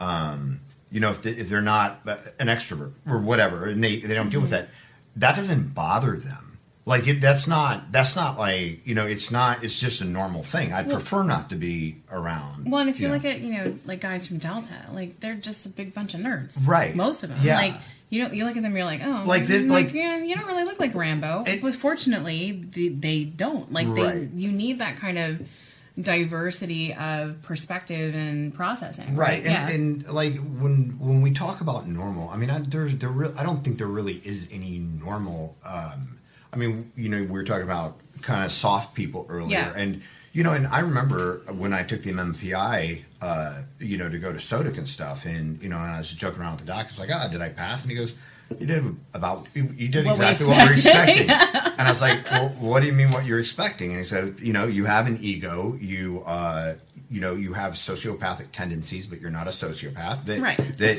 that you have the ability to compartmentalize." He goes, "You know, honestly," he goes, "We see." This massive sort of convergence is like test results between special ops people and the criminal population. We just don't know why why one goes one way, the other goes the other way, but they have you know similar you know sim- similar mentalities about stuff. So like we're not normal, you know, but I don't think that anybody is really norm. Like there's a real Right, norm. but, my, but my point is like they're in, they're intentionally uh, recruiting people who have a certain set of like personality behaviors and whatever those personality behaviors are. I mean, it comes with some baggage as well. You think about the special forces guys who their dick gets them in trouble on six continents and drinking and everything else like that. It all kind of seems to go hand in hand. I, I I mean, I would I would argue that it sort of starts at they're not ordering they're not like getting personality behaviors. They're they are getting people that are capable of performing a job, whether it's whether that's cyber warfare, communication, special operations. Like they want a, people who are good at that job. The people who are happen to be good at those jobs often are, like you say, if people on the spectrum, they're better at pattern recognition. They're better at like sitting Right, down right. and focusing on something for a while. You know, you look at an executive or, or like a CEO. There are, you know, the things that makes a person a good salesperson or a good CEO is like they can't like stop doing those things when they're not Yeah, doing yeah, their that- job. Well, I mean, if you look that's at it, I mean. like in my line of work, you know, how can I resuscitate a, a, a dying baby? Right. Because I'm able to suspend emotion. Exactly. Because I'm able to focus on the task at Right. hand. You know, how did I? And you know, of course, I would have to do like years of further research. But how did I come up with a model as to a theoretical model as to why these guys are dying? What are the three main reasons? It's because you know I'm game to immerse myself in tons of research and my own research and to just like marinate in it until a pattern emerges. So Right. you know you need those kind of aberrant, un, untoward, weird, weird kind of people to do it, right? Right. And you know maybe I was just the right person and the right ex spouse at the right time because. I did live it. I mean, when Michael was in the ICU, I was emailing my PhD advisor and saying, "Hey, funny story. Right. Um, you know the research that I'm doing on suicide and special operations. Well, currently I'm sitting beside the ICU bed of my ex-husband who's in special operations and he just tried to kill himself. So, um, and they, you know, them all being like normal, fairly neurotypical people, they really thought they were going to lose me, that I was just going to quit. Right. And instead, I'm like doubling down. I'm Right. like, well, this shit just hit home. This is really real now. Right. Um, and so, if it's okay, I'll tell you like Please. th- this this is what came out of the research that I did Yeah. Um, which was actually hard to do after Michael died because it's like any PhD that you're doing, you're staring at this stuff. You live and breathe it. And then I've got like two little girls who are traumatized, and you know I'm like, oh, okay, I have to finish this. So this is this is what I found after interviewing guys in SOF Delta, um, you know, SEALs and all this secret shit where you know they half of my my study population was like can't really tell you what unit I'm in, which is fine. Um, so they were all male, um, and they'd all been in SOF for over ten years. Some of them had been in for decades, and this is what I found: they, all of you are high performers, obviously, right? So when you have a high performing and self concealing and perfectionistic Mhm. traits, Mhm. those three things, and that's supported by others' research, and that triad seems to precipitate suicide in SOF. Mm-hmm. So, yes, you all are high performers, and you are really great at not telling people what's going on. Mm-hmm. And so, high performers, self concealers, and perfectionistic, you are the best of the best, Mhm. obviously, right? And I see this in students, Mm-hmm. and I in, in students in my program. I see this now. I see it everywhere. Mhm. You know, who are the people who are most likely to just flip a switch and take their own lives? Right. And I'm not talking about people with, you know, severe psychiatric issues or, you know, like complex trauma or that kind of thing. Who are the people that you never expect to die by suicide? Right. And it's the people who have those three characteristics. And to my knowledge, that is not something that the military has identified. Right. The military and SOCOM especially um, they have this habit of othering. Mm-hmm. Well, that's not who we are. That that person who was suicidal or died by suicide, well, they had marital problems and they Mhm. had financial problems Right. and they had alcohol problems and they had this problem, that problem. Those are indicators. Right. Those are indicators that this high performing professional is going downhill fast. Right. And it's so easy to marginalize and other, make that person an other. Right. There was a reason that they did that. Yes, they're not like yeah, us. Yeah. They had all these problems. They're just, you know, an aberrant finding, and you know, the rest of us are just this, you know, We're alphas. We're alphas, and we're Right. totally put together, and Right. you know, never late on a bill, and we don't buy trucks with a twenty percent APR and all Right. that shit, right? Right. Do Right. you know what I'm saying? Like, right. Yeah. Right? Like we don't do that. Right. You know, we're we're good Christian white guys who Yeah. go home to their wives or no you're not. Like let's be honest. So um when you see these, you know, normal well-performing people who start to slide, you know, they're not sowing their oats. They are probably close to killing themselves. It's a cry for help. It is Yeah. a cry for help. And I, almost a year to the day after Mike died. So, you know, you you had a traditional route to SF. I don't know your route because I just met you. I, my route, was, you know, was pretty yeah. traditional. So yeah. like you're in the infantry or you do whatever, you go to airborne, you go to selection, you're Right. you do the do the Q course, right? And then, you know, early two thousands you have all these guys um, going through as eighteen X rays, right? So for for lack of a better term, I'll call it a chalk, right? Mhm. So in Mike's alphabetical chalk from, you know, A to F. So say there's eight guys. I think half of them are dead now from suicide. And one of the most put together, like through all of our, you know, marriages, divorces, you know, lives, whatever. Like when Mike called me to tell me he was getting divorced for the second time, I was in San Francisco at an 18 Deltas med school graduation that, you know, we were really close to. So all these guys that started out as like baby 18 x-rays together Mhm. um, in 2021, the most stable family man put together, whatever, um, Chris Baker killed himself in California. And I just spent, you know, months in New York running the COVID hospital at Columbia with Jeff Everhart, um, you know, also an 18 Delta, you know, also did SOPSI with Mike. Jonathan Brandon was an 18 Delta. He's the physician whose med school graduation I was at when Mike called me about his divorce. So, you know, all of these like these intertwining lives that started together in 2004, 2005. Um, you know, Mike and Chris are dead. Mhm. And Chris Baker, without going into details because I don't want to, you know, insult his family, he was an 18 Delta and he knew how to make sure that he was not going to survive his injuries. Right. And, you know, I get a phone call saying, you know, Chris Baker drove to a parking garage and I'm just like, oh, fuck. Oh, fuck. Like, if the most put together, you know, nuclear family kind of something's up. Mhm. Something's up. And Mhm. one dissertation can't solve it. Right. I, I can't. And there's like, I, you know, like we need a team of scientists to really look into that. I, I, honest to God, have never done it because I don't have the heart to do it uh, at this point. But my company and Ranger Battalion, the amount of guys who are not here anymore who died unexpectedly, Mhm. It, it, it's too horrifying to even like really like sit down and start writing the names out and figuring out like how many. It, it's a lot. From from what we know right now, from what you know and what your research and, and, and other people in the medical community, is there,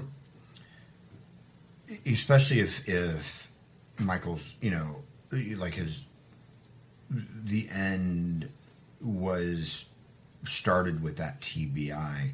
Do we know if there's an intervention point that that can can stop that from happening, or is it basically are there medical interventions, or is it basically just keeping them from self harm? Well, you know what's interesting is that when Mike had his TBI, I was working in Germany with this old crusty retired 06. He used to be an ER doc, and we were working primary care, and we're both emergency clinicians, so we hated it, right? Mm-hmm. they were like, "Where's the real stuff? Like, where's the gritty stuff?" And when Mike got blown up, um, Bill Zesh, funny guy, but anyway, he said to me, "He's like, you know what?" They would put all these guys in a phenobarbital coma for a couple of days Mhm. and give them a complete neurological rest. We wouldn't be seeing the shit that we're seeing right now. Mm-hmm. And I was like, you're nuts, but okay. But I mean, there's no intervention. Mm-hmm. because it's it's just and I don't want to use the word cannon fodder, but it's like okay, you had a night to sleep. Let's send you back out there to get blown up again. And it's sequential and it's chronic. Yeah. Right? And the breaching that you all do cannot be underscored. No. Well, not only that, like, remember when they had the sensors Mm-hmm.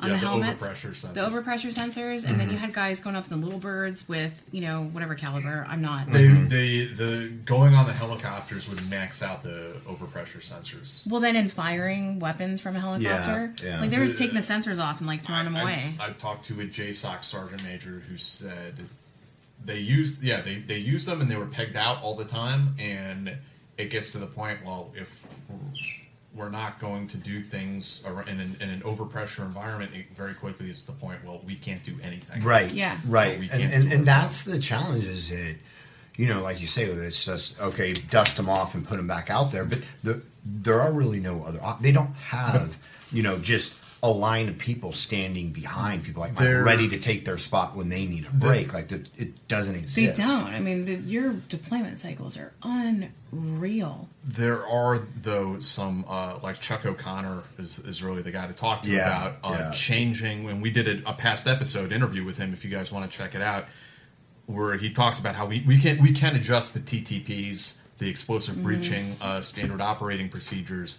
You know, he, he says how there's institutionally a feeling that breaching has to hurt, that it has to hurt. And he's like, that's just not true. Right. You follow the correct procedures. It doesn't, And yeah, you don't have to injure your, your own men uh, doing explosive breaching. Um, if you do, there's like maybe that 0.01% chance that you have to do an explosive breach in a hostage rescue situation. There are maybe certain missions of such national importance that you do have to have the operators that close to the breach point, but that is very, very few and far in between.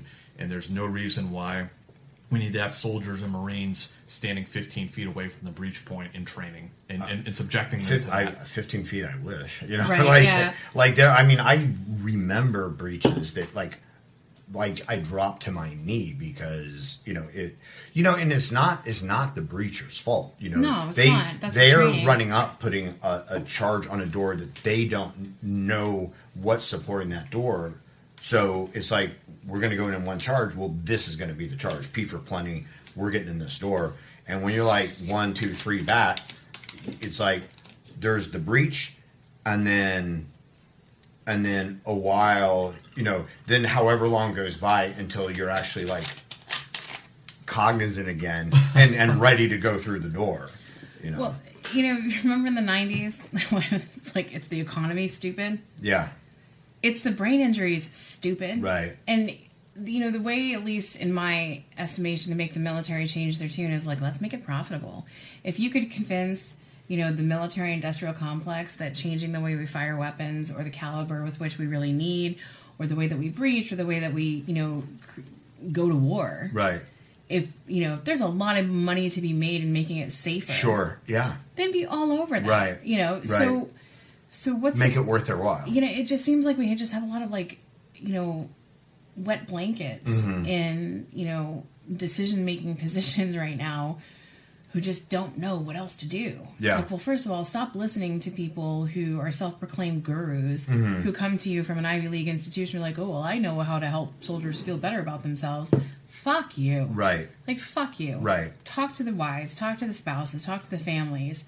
We've actually lived and breathed it. And Right. we have this, you know, it's not objective, but we have a line of sight on what these soldiers and personnel go through that you can't get from, you know, some research institute, right? Right. And, you know, it just, and I'm not, I'm not blaming anybody because, you know, 2012, I think Casey was, was he SecDef? I don't know. Casey, General, I can't remember. There's a lot of names in my head right now. But, you know, if you have somebody coming to you from a prestigious institution saying, I can help you with the soldier suicide problem, you're gonna you're gonna bite on that hook. I get it. Mm-hmm. But even when and I had to do this because I was in the middle of my PhD, I had to read the fine print of their studies. Mm-hmm.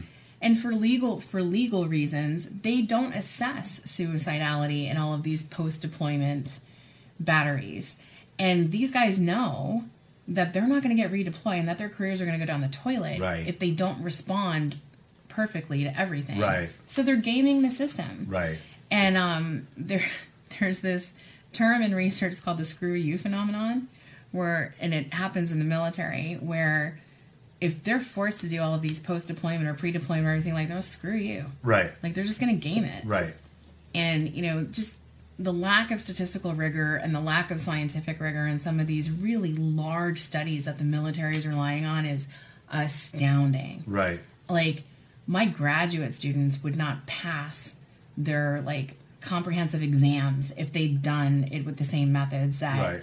the military is using to study four or five hundred thousand people at a shot. It's it's it blows my mind.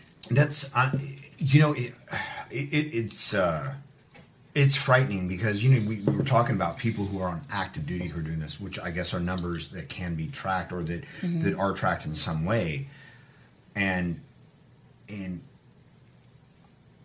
I, I feel like people don't want to know what the post service because while they're still in service, they still like a lot of them, they still have um, they still have that job to cling to, right? Mhm. Unless they do something that, that creates the discipline, Right. and you know, but they still have that job to cling to. They t- they still have people around them, uh, you know, that that that they that they're performing for. Like I, I'm not going to let my buddy on the left or right down. I'm going to, you know, Right. But then you get out and you don't have that anymore, and then you know you're dealing with uh, a civilian populace that doesn't give a fuck about what who you were or what you did. Doesn't have the same type They of camaraderie. do, but they just don't know. Yeah. Like they really, really care. Yeah. There's just no frame of reference. Yeah. You Well, know. that's why you see these like sergeant majors and colonels. They retire and they just live in Fayetteville because they can go on the base. People call them by their old rank. You know. Well, that, I mean, they can go into you know any restaurant, Right. and They're just have a chat with someone. Yeah. I mean, it's very like it was. It's really hard, even for me after um, divorcing Mike.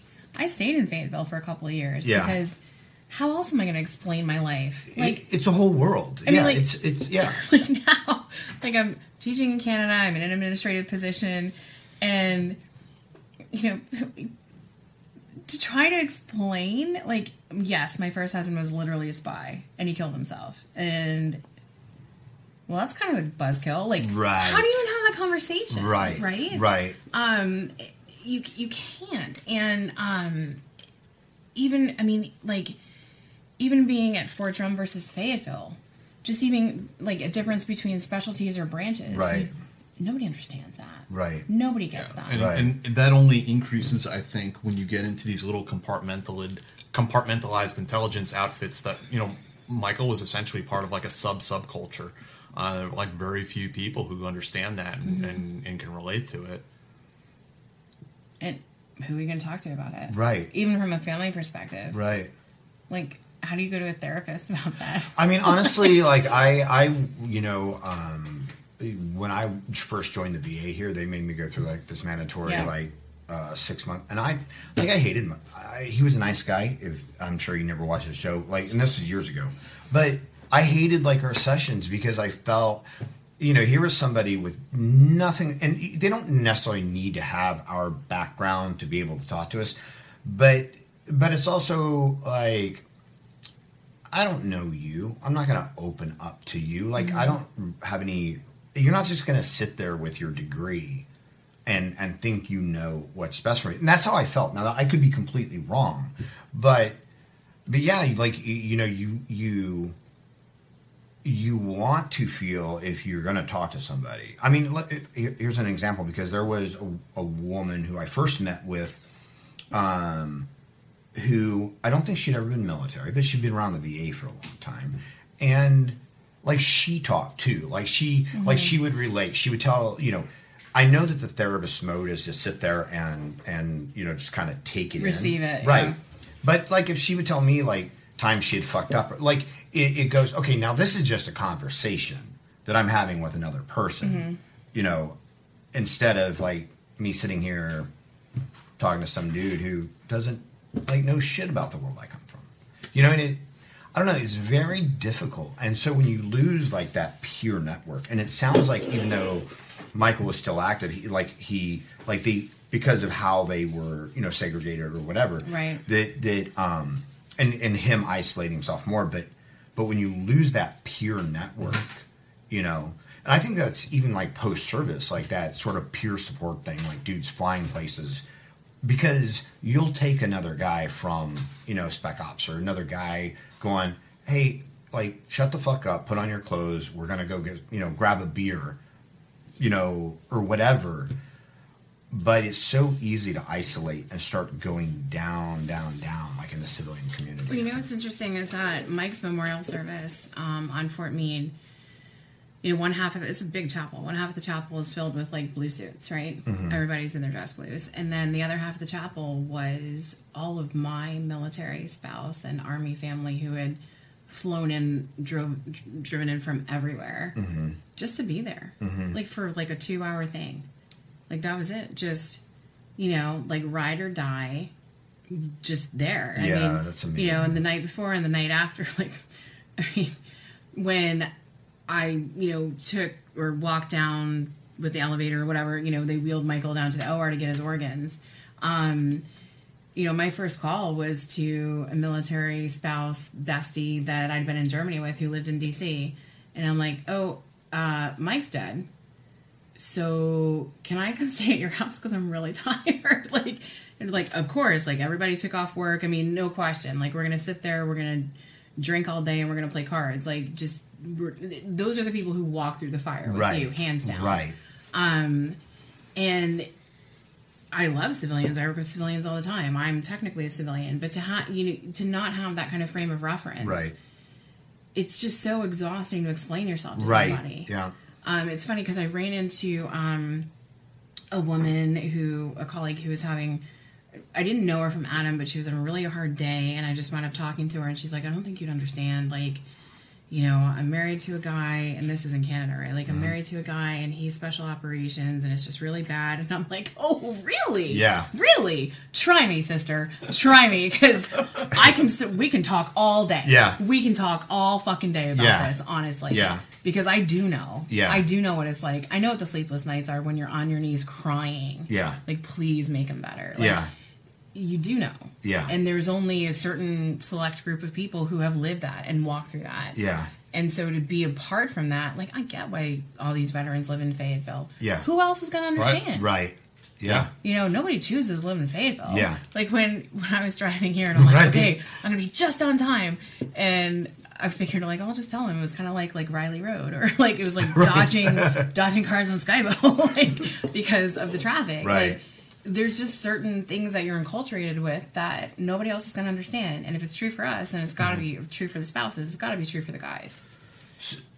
so how like because we deal um, with both you know with with a lot of our guests with both post traumatic stress Mhm. and and with the TBI and again I don't know that the medical community at large is even because even post traumatic stress isn't a specific thing right it's it, it's It's, yeah, it- it's a diag- it's it's multi-organ Yeah, there's right. a lot of different things. um, but but I think that the larger the medical community at large d- does it doesn't even have the awareness yet to try to separate those out. Um, that if somebody goes in presenting of any kind of behavior, then it's probably post traumatic stress, and we're going to treat for post traumatic stress. Like how how do like how do we deal with this? How do we help people from this point moving forward? Um. So, well, that's, that's loaded, right? Yeah. Um. So you were in for over a decade, easily. Mm, Eight years. Okay. Um. So let's look at let's just look at it like you know time wise. So a bunch of people joined the military after 9-11, You know, patriotically, and now so i'm 42 right so i was 21 when Mhm. 9-11 happened and a bunch of you and a bunch of other people were like hell yeah i'm gonna go fight for whatever because somebody attacked my country well now we're on now most of those people are in their early 40s Right. right and you know time lost is brain lost so these are these are chronic degenerative issues that are going to get worse over time Right. and you know writing them off as a behavioral response is it's lazy it's Mhm. clinically lazy Mhm. Because it's not just that yes we have behavioral responses to things but all of you are trained to the nth degree to deal with things behaviorally you're Mhm. chosen for your ability to handle things behaviorally Mhm. so a lot of this is going to be physiological and unfortunately for the military and for the medical community if there's not money in it Mhm. then it might not get solved. Right. But here's a really good idea. How about we not go to war for 20 years? Yeah, no, that- that's a, a great starting idea. point. It's That's a a, really idea. good starting point. Yeah. How about we not say mean- mission accomplished Right. two years into it and then stay there for Right. another 18? Right. How about we have a draft? How about we share the suffering? Right. Because the burden that has been placed on special operations is inordinate and, in my opinion, it's criminal. Mm-hmm. The fatalities, the injuries, I mean, just the lives wrecked by the op tempo, the repeated deployments, the strain on your bodies. Like, all of you have the joints of 80 year olds Oh, by the yeah. time you're 40, 50 years old. Like, I mean, no offense, but. No, I just had another like, knee surgery, so I totally understand. and and just like you know we're just really starting to understand like the neurohormonal aspect of chronic stress and what that does to you know your cardiac function your neurological function um, just your ability to receive and you know process emotions or be engaged or so show love and emotions to other people you know god, god bless my kids but they're like mom we swear to god we swear to god if you date or even like god forbid marry another guy in the military like, Yeah. they're like we'll disown you Yeah. because you know you are lovely solid patriotic you know strong you know kind people but when it comes to the relational aspect it gets ruined after that many deployments and that much Yeah. you know how do you come back from that No, absolutely. so to answer your original question i mean it's going to take a consortium of independent researchers who are able to say no to the government and unfortunately the government gives our funding Right. and that was another thing like doing this research um, for my phd and especially talking to the media and suing the us government for michael's death not suing but the tort claim Yeah. i'm like well good thing i'm in canada because i can kiss any federal funding goodbye Right. and i am sure i'm on plenty of blacklists Right. you know fine fuck 'em, I, don't I, care. I I did want to ask you about Yeah. that, uh, and and that was kind of like how we concluded the the article about Yeah. Michael. Is that when Trump signed the NDAA? Uh, I can't remember exactly what year it was, but it, it put a crack in the Feres doctrine. That It was Rich Stayskal. He was a um, SF guy at Bragg whose lung cancer that you could have seen from space on the scans Mhm. was just missed. Mhm. And yeah, he, God bless him, like he got that overturned, the Feres Doctrine. and so the the Feres doctrine, for people who don't know, it prevented uh, soldiers from suing the U.S. military. Yeah.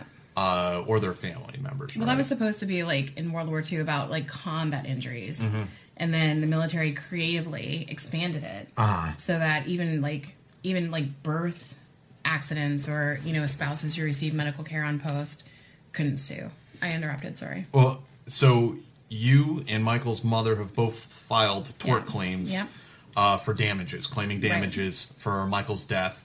Um, it's correct me if I'm wrong. It's different than like let's say a trial where you're looking for some sort of conviction or some sort of apology, even or um, or uh, concession from the U.S. government to say we did something wrong here. It's really you're just cl- making a claim for for cash damages Wrongful death. essentially. Mhm. Yep. And they're going to say yes or no. And they said no They did come back to you to and me say no. and Mike's mom said no. Really? When did that happen? Oh, um, April, May, or March or April. Yeah. Holy shit! I didn't know that. Yeah, sorry, I should have updated you. Yeah, so they um there's like, yeah, there was no medical malpractice. Well, like, listen, idiots, that's not what we're claiming. We're Right. claiming negligence. Right. Because as federal employees, which members of Mhm. the military are, they are beholden. And Mike died in the state of Maryland, thank God, uh, for small mercies. Because in the state of Maryland, there's also additional, um, you know, kind of riders on that.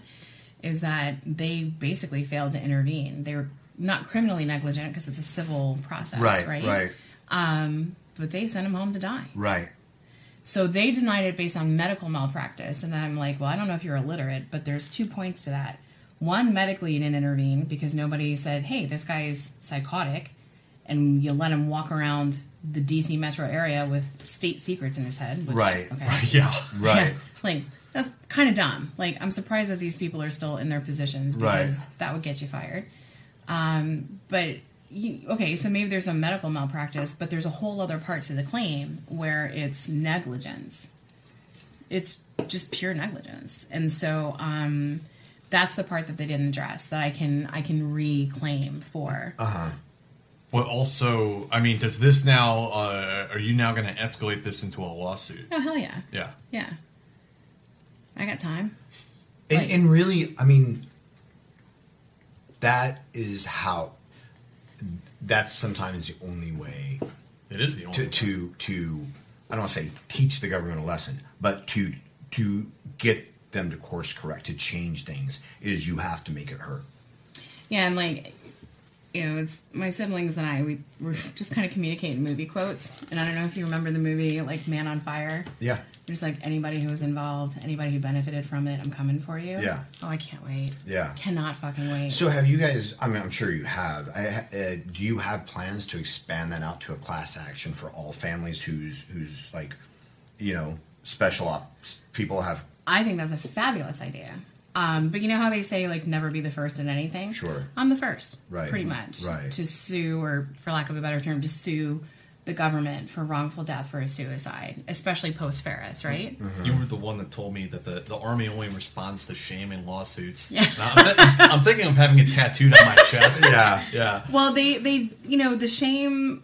it- It's so easy to not be ashamed by it because it's always somebody else's fault, right? Right. Um, but if they have to pay out a couple million dollars, and if I set precedent, or when I set precedent, Right. then hopefully other families can just be like, oh, see that precedent where like Rockline versus the United States government, see that? Yeah. Mhm.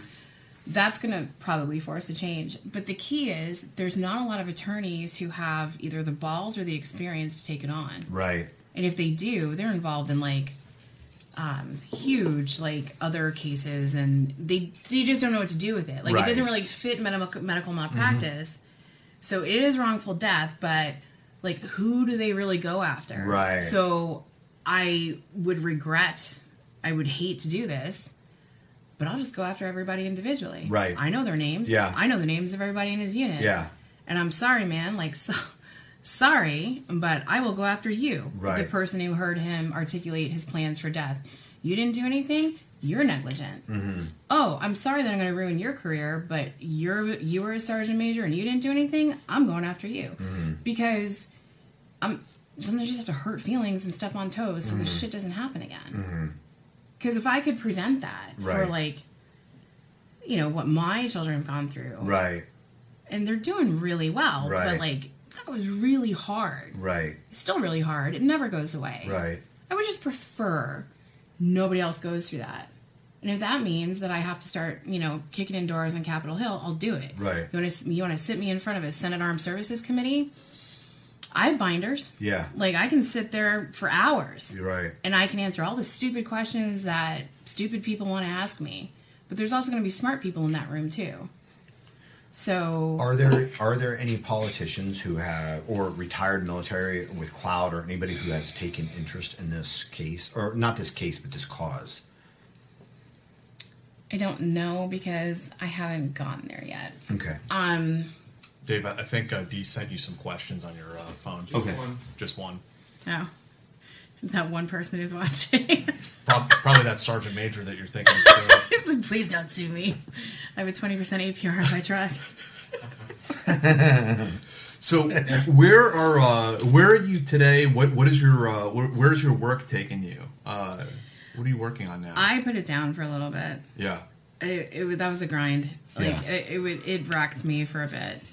Um, like it's really odd to like defend your dissertation and have pictures of your first husband in there, right? Right. Like, so I mean, Right. I had to breathe for a bit. Um, I also had to like go on antidepressants. I mean, it's not only is it like the aftermath of dealing with Michael's death, but also like, oh, I have to finish. You're like this. reliving it all the time. Yeah. Because, yeah. So yeah. it was re-traumatizing. Yeah. So I, it's been a year. Yeah. Where I just I didn't touch it. But what's weird is that it bleeds into other areas. So like, um, like emergency docs and nurses during COVID. You know, why are they now suicidal? And people are like, oh, Kate, well, you've done research on this. So I started studying that. And actually, that's why I was overseas. I was in Scotland presenting on that. So I studied like um, I did a study on suicide suicidality in clinicians during COVID, and same thing. They're high performers, they're self concealers, they're perfectionists, and like they're they're suffering.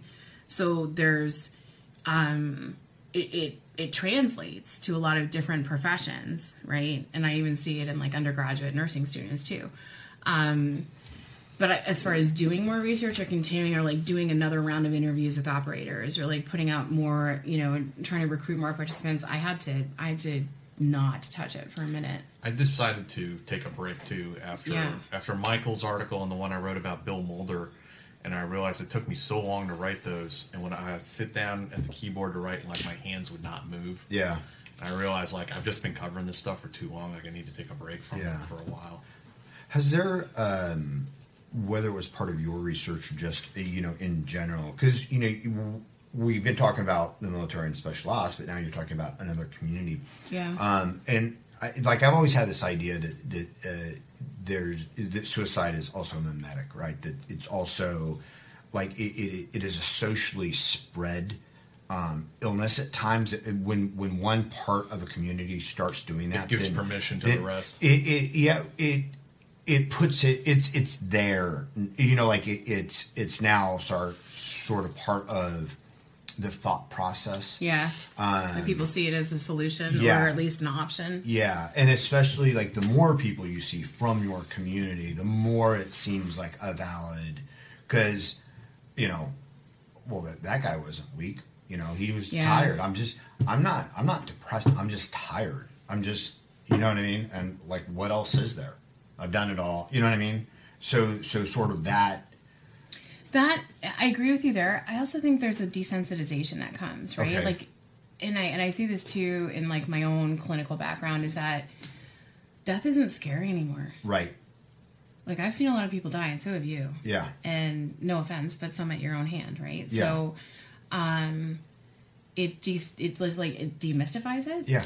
And the older we get, like life is not simple. Life is complex. Life is hard, and Right. people die, and you know it's tragic, and you get heartbreak, and there's all sorts of good things too. But I mean, hence the antidepressants, because I found myself thinking, I'm like, wow, Mike really is in a better place. Yeah. because you leave all this tragedy in your wake, Right.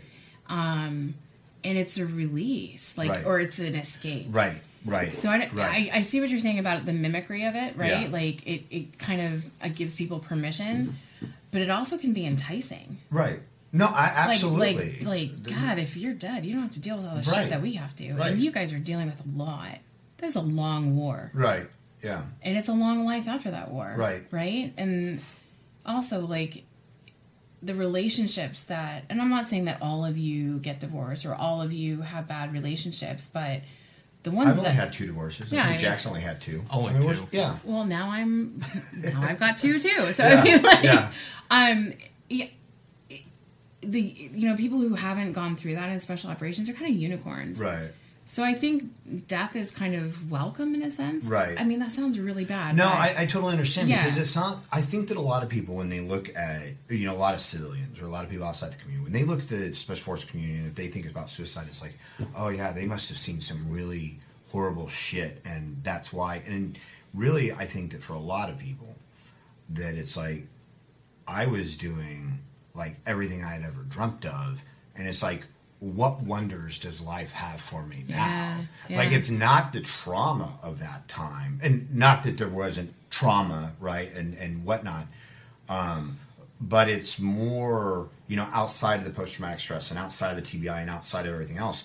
I think the the the thing is, is like, I had a good run, I had a good ride. Like I did what I wanted to do. Sometimes grown ass men crying their eyes out because they miss their friends. Yeah. They're not on their team anymore. Yeah. Being a parent can be really challenging. It's normal to feel uncertain about whether you're doing the right things to raise healthy and happy children. That's why Child and Family Resource Network focuses on connecting pregnant parents and those with kids under the age of five with free support services to help them build confidence in their parenting journey. Everyone deserves to have someone they can turn to for support with parenting. Visit childandfamilyresourcenetwork.org today. Yeah. Well, and that I mean,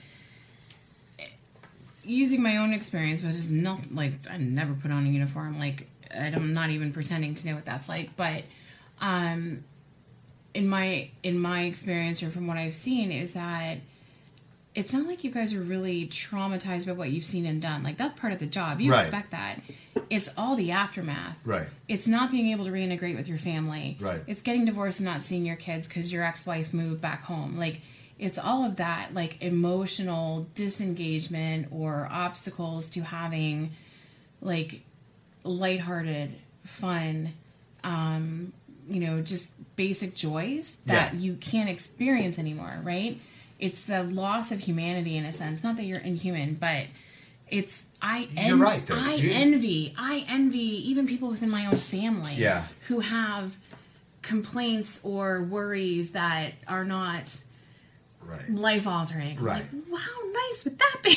Right. like Right. um and previously I'd be like, God, I can't believe you're bitching about this. Like, Right. are you Yeah, you. I, you know, Yeah. I, I, know, I used to look down on people for like bitch about first. I've gotten Yeah. over that, but it used to be like that's not a real fucking problem. No, I mean now I'm, kind of, I'm I'm jealous. Yeah. I'm jealous of your small problems. Yeah. I'm jealous of the fact that you know, oh, your husband doesn't take his trash out. Trash out. Well, mine jumped off a parking deck. Right, So I mean, right, I would, right, you know, like in, right. in retrospect, in Yeah. comparison, that would be What is uh, I'd- what is the chat Sorry, have yes. for us?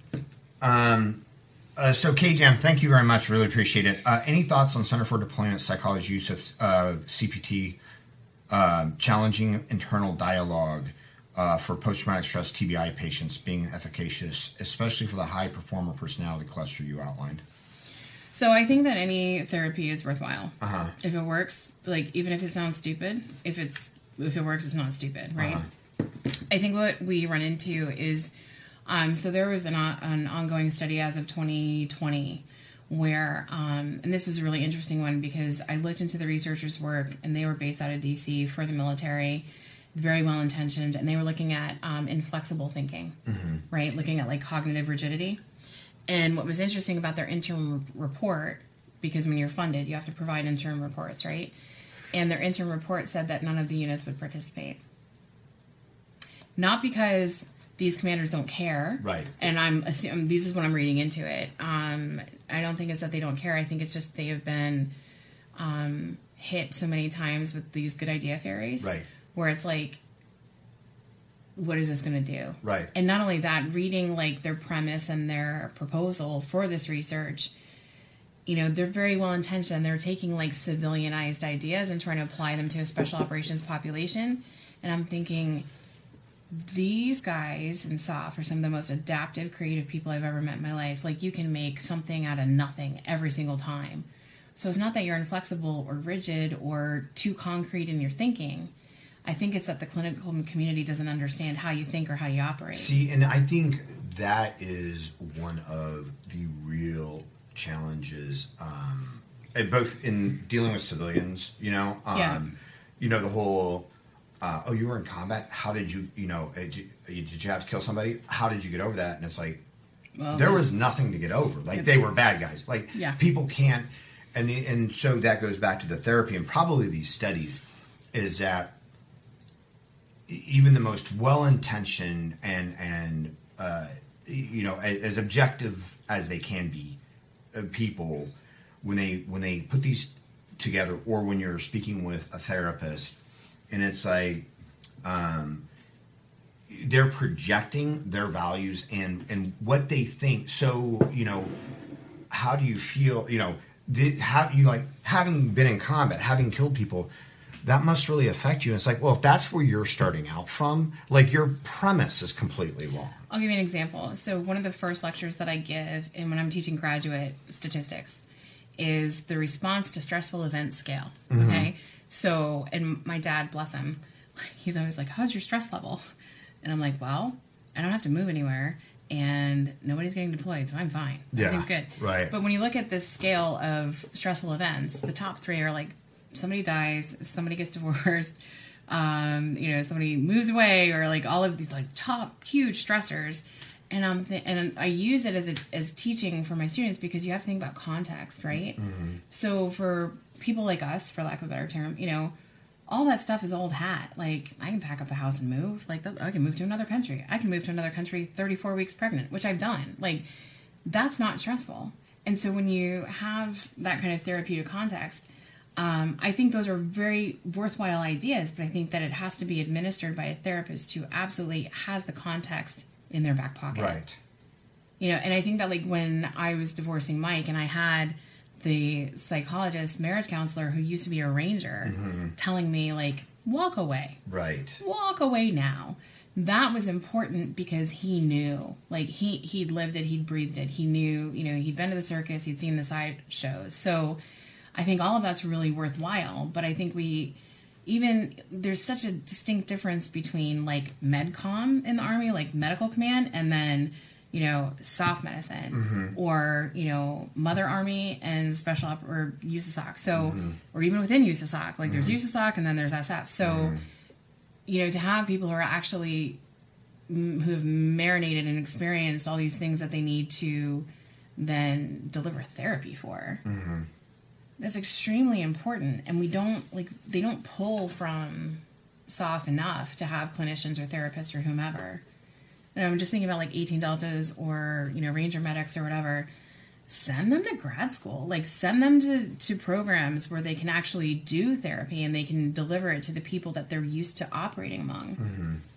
and you know they might go to school they might not go to school but then they're lost to mother army or they're lost to medcom when they could actually be back in the unit you know treating people where they under, actually understand the problem so i think that i think all of these ideas have merit and i do think that in the traditional research if you look at like cognitive inflexibility or rigidity or that kind of like repetitive inflexible thinking it does precipitate mental health problems and it does do bad things Mhm. um, but you're also talking to a population where, Like being flexible is part of the key. yeah, I mean, it, Yeah. I don't really think that's the problem. Right. Um, I think getting caught in a loop Right. that you can't get out of is an issue. Right. Um, to see no way out, I think that definitely precipitates suicide. Right. And also, like, just to allow failure. Right. Like, failure is so important. And to, to be able to fail and not lose your career is really important as well. Right. you know, you got a DUI. That was probably well, that was a dumb decision. But why were you drinking? Oh, well, you were drinking because of this. Right. You know, the zero tolerance stuff is just like cancel culture. Right. There's no redemption if it's Right. zero tolerance. Right. Oh, you have an alcohol related incident. Now you're out of the group. Seen that happen to so many dudes who gave their entire lives to special forces, and then they get one DUI Yeah. because they're fucking because their marriage is, has fallen apart. Yeah. their kids are in another state they can't see. Yeah. they're dealing with PTSD and Yeah. TBI. Yeah. I, I mean, I know these people Well, personally. or, or even worse than that is And the unit when, just when, fucks when, them. They you do. They absolutely fuck When them you over. get in a bar fight, you're not the one who started it, but because alcohol was involved, it's an alcohol related, and you're out. Dude, Like, I, I, I'm gonna editorialize a little bit. Uh, well, not editorialized. This actually happened, and this guy is out of the army now. But he got charged with an alcohol-related incident because he was going through some shit. And one of his army buddies called the police to his home, like, "Hey, you got to check out my boy. He's having some trouble." Uh, the police came to his house. He goes out on the front deck of the house, uh, out on his front porch, and he'd been drinking.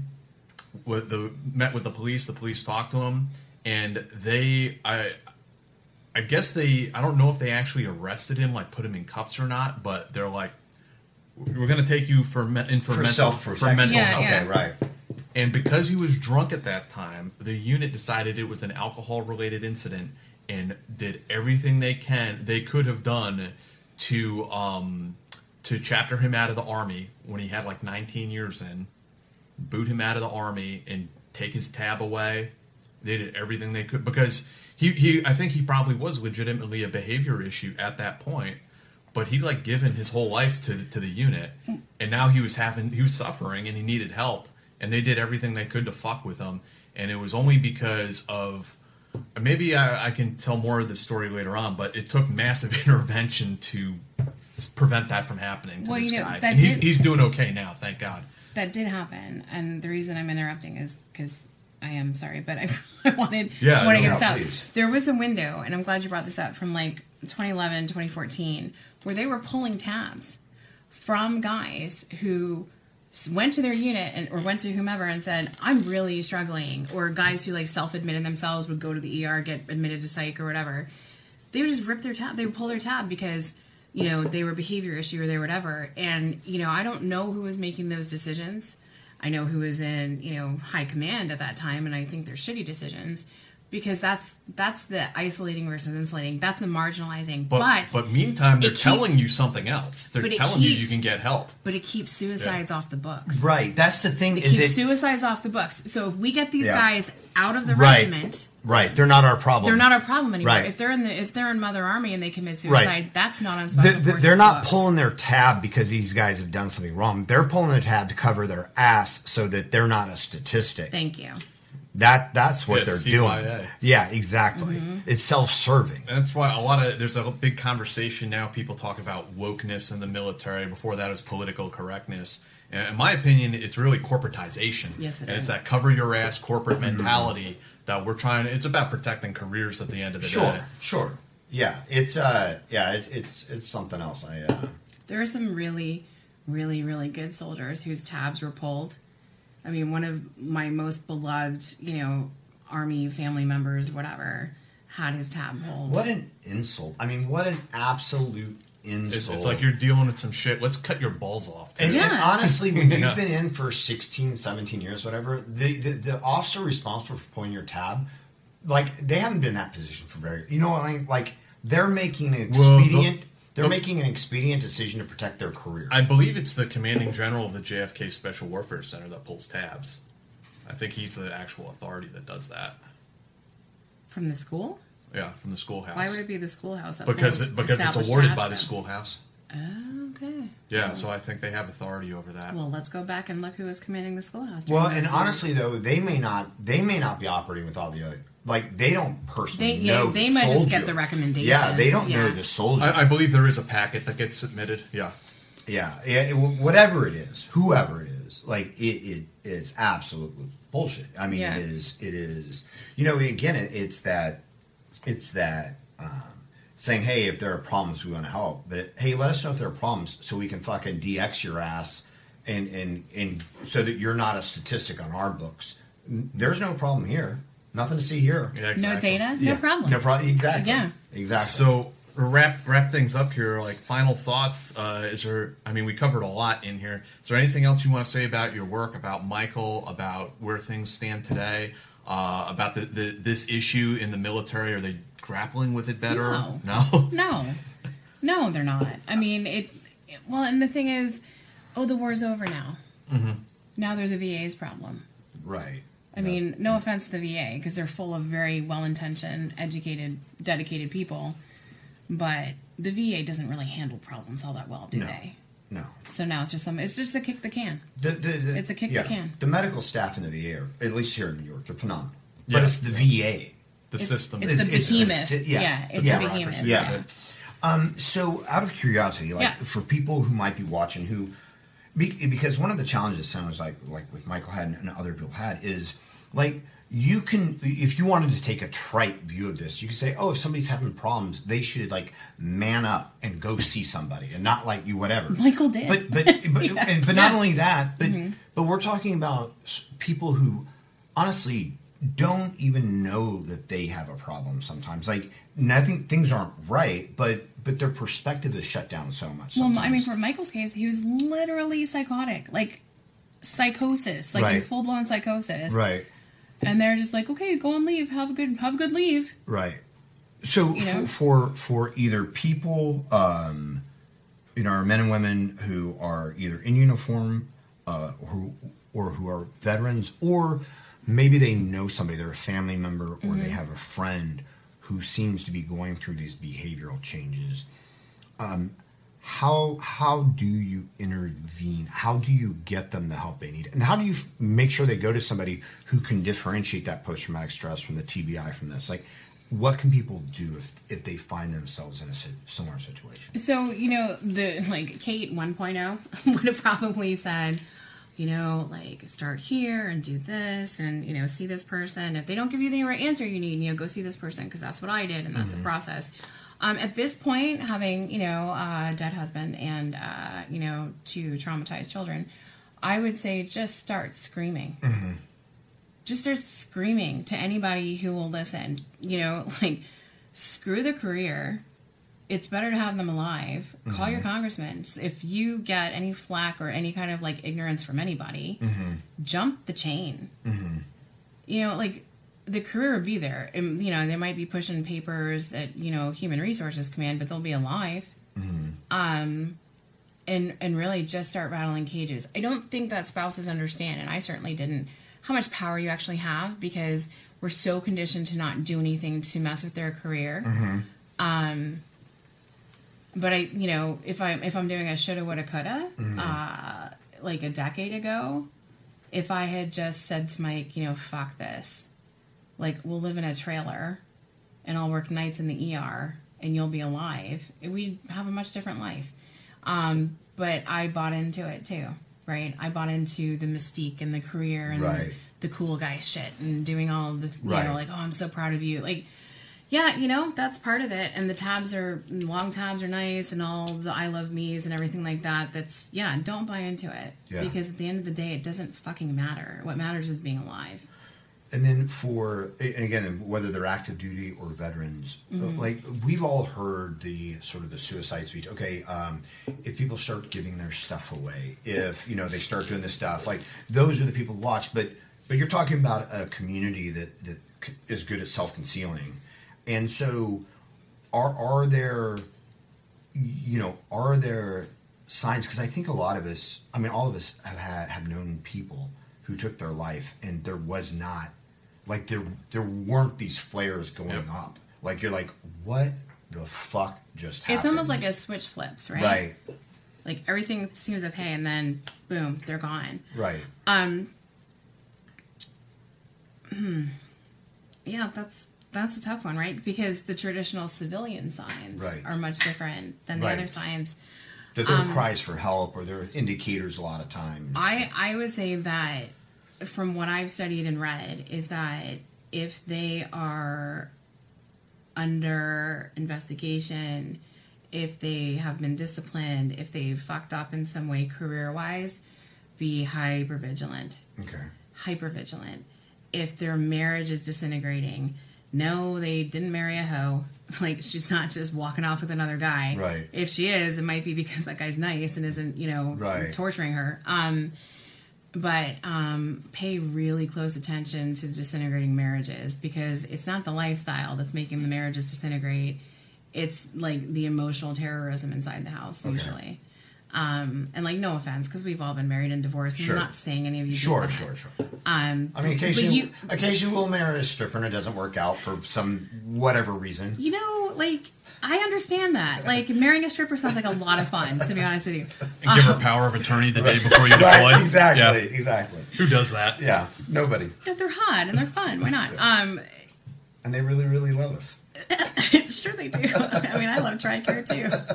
I'm in Canada now, so TRICARE is irrelevant. But um, yeah, pay really close attention to disintegrating families because it's not just par for the course. Um, and I, I think I read it. Um, it was like 2013 by Gregg Zoroya, I think, in uh, USA Today. And he interviewed a bunch of operators whose marriages had disintegrated, and like a good 20% of them were like, "I just wish I'd never been married at all." And I think that goes beyond just normal regret. Mhm. I think that goes to, oh, I am emotionally um, bereft and I cannot be married or be in a relationship. I think I think there are flags that we haven't seen are flags, Mm-hmm. and and they really are, and it, and it needs more study. Okay. And I'm one person. Yeah, like right. I can't. Um, I I think it needs a different um, analytical approach Right. and to stop stop civil you know stop militarizing civilian research methods and data we're, we're trying to solve this with civilian methods and that's not Mhm. going to work it's contextually distinct Right. Right. um, so i think you really need people who have experience doing the research or have some perspective on it and context to do the research. And you have to you have to allow the research. Like i know this community pretty well. And thank god i do because that's why i'm the only person who's actually done what they call in vivo like person to person. Uh-huh. like i'm literally the only person in the literature to my knowledge who's done face-to-face interviews about suicide and resilience with these guys. And all the rest have been like oh here's a survey. Right. Right. you know like you're not going to get answers about that and what really affects these guys from what i studied and found is like you know pregnancy loss and you know these normal things that you don't think would affect these really you know tough, gritty, you know, operator, door kicker type people, they are seriously affected by the same things that affect us. Like one guy told me about, um, you know, infertility and pregnancy loss, how that just killed him on deployment, and um, you know how another was telling me about, you know, he- the time that they made him spend on resilience training. He just wanted to be with his family, Right. Like to have that dwell time and to just not be like the answers they gave were just mind blowing, and so many of them sought refuge in like water, whether it was surfing or I mean, just all of this really rich information that you don't get from post deployment Right. surveys or Right. anything like that. Like There's some thought too about military spouses uh, frequently having miscarriages and why are there environmental factors on oh, I military had, bases? I had four. No And, reason. Again, No I, I, I don't I don't have statistical data on it, but I, I know there's. Anecdotally there's a lot of people talking about it behind the scenes. Like, why is this happening so frequently to this population? Well, Camp Lejeune just has a class action um, for their what was in their water. Mhm. Like, these are not healthy places. And we know that we know that on base housing has Yeah, had that's huge, been the huge biggest issues. racket for years. Yeah, Yeah. and issues with the. I, I mean, I've interviewed uh, people who their kids had all kinds of problems because, Because of of bad, the bad mold, drinking the water, mold mold. Yeah. Uh, yeah, young kids and even special forces uh, guys uh, having to have an inhaler suddenly because of black mold in that one. But so that, that's like a, that's a totally different podcast. Well, We'll no, but I mean, it's true. Like atypical cancers in special forces, like I've published on that, and like Mhm. you guys have really, really weird cancers at really young ages. I mean, there's a lot of exposures that we just don't know about, and that might be part of it too. Yeah. I mean, if you look at CTE, and that was part of the issue when I was doing uh, my master's research with TBI, is that there was no, like, I had to use all this proxy research with CTE and sports medicine. And it's just, it's so different. And there's so many different environmental exposures that it's going to take independent researchers that have no affiliation with the government because as soon as you tie research funding, that biases your findings. My first doctorate, when I was studying um, SF medics, you know, like I in- initially I was working with command, right? And then one of them uh, said, "Is like, well, what if what if you find something that's really unflattering to our to our command?" And I'm like, "Thanks, bud. Now I can't work with you anymore Right. because you said that out loud, Right. and now you just biased my whole study. Right. So our relationship's over. Like, you know, just that." Kind of command influence you have to do things without command influence you Right. have to be able to research without that Right. and Good luck. Yeah. Right, it's the DoD that's giving you money. Right. You know, they can pull strings a bit. So we need we need a lot of independence, and we need independent scientists to take a look at this. Because I mean, y'all are just going to age. Well, hopefully, and it's just going to yeah. show more and more. Yeah, Right? I I mean, I, I think that it's sort of like the VA's grand plan is. Uh, that's why it takes like thirty days plus to get an appointment. Is they they're just waiting for everybody to die off. you know. Well, Um, you joke, but there's some truth. Oh, I'm not really joking. Yeah, yeah. I'm not really joking. When Like they, when they give you an appointment for six months later, Yeah. in that interim, Right. people are dying. Right. No, I'm not really joking about that. Like I, they, Yeah. they make it very inconvenient. Um, but uh, yeah, I mean, and hopefully maybe like your your tort suit, your this lawsuit, and and more the following. Maybe at some point that'll shake enough trees that somebody will go, okay, you know, what? we need an outside you know, an outside source that is independently investigating this and, and getting answers. Hopefully, because it it hurts too much. We can't afford these constant lawsuits. Well, and you know, without making it financially hurt, you know, a billion gazillion dollar organization like the U.S. military, and you know, there's no there's no fiber of my being that wants to put an enlisted family Right. through a lawsuit. Right. But you right. know what? I will. Yeah. If you knew that Mike was was at risk of dying and you didn't do anything, I'll haul you into court. Yeah. And I'll make you answer for it. Yeah. And I don't want to do that to an individual. But if I do that to an individual, other people might think twice Right. about sending somebody home who's at high risk for death. Right. You know, Right. because no, like nobody wants that. Right. So, That's right. you know, I'm sorry, but there's going to have to be some sacrificial lambs in this. Yeah. Because my my family, my kids, we sacrifice plenty, Yeah. and there's Yeah. it's, it's time for people to pony up and give Yeah. some answers. Well, I really appreciate you coming in on a Sunday and doing this interview. this is like a very, this is like not a very common conversation that I think it's held um, particularly on these like special ops military podcasts. Like we don't necessarily talk about these subjects enough, and, and with the sort of depth that you're able to speak to it is, is just very rare. It's really weird. I mean, it, it's like life imitating art, imitating life. Like it is. It, it just like obviously this is an issue. If this Yeah. is you know how much it's happened in my own life, Right. Right. Right. Um, so yeah, I, I really appreciate you, you know, being so open about it and you know sharing so much of uh, you know Michael and ultimately your own life and your child's, uh, your kids' lives with Mhm. me.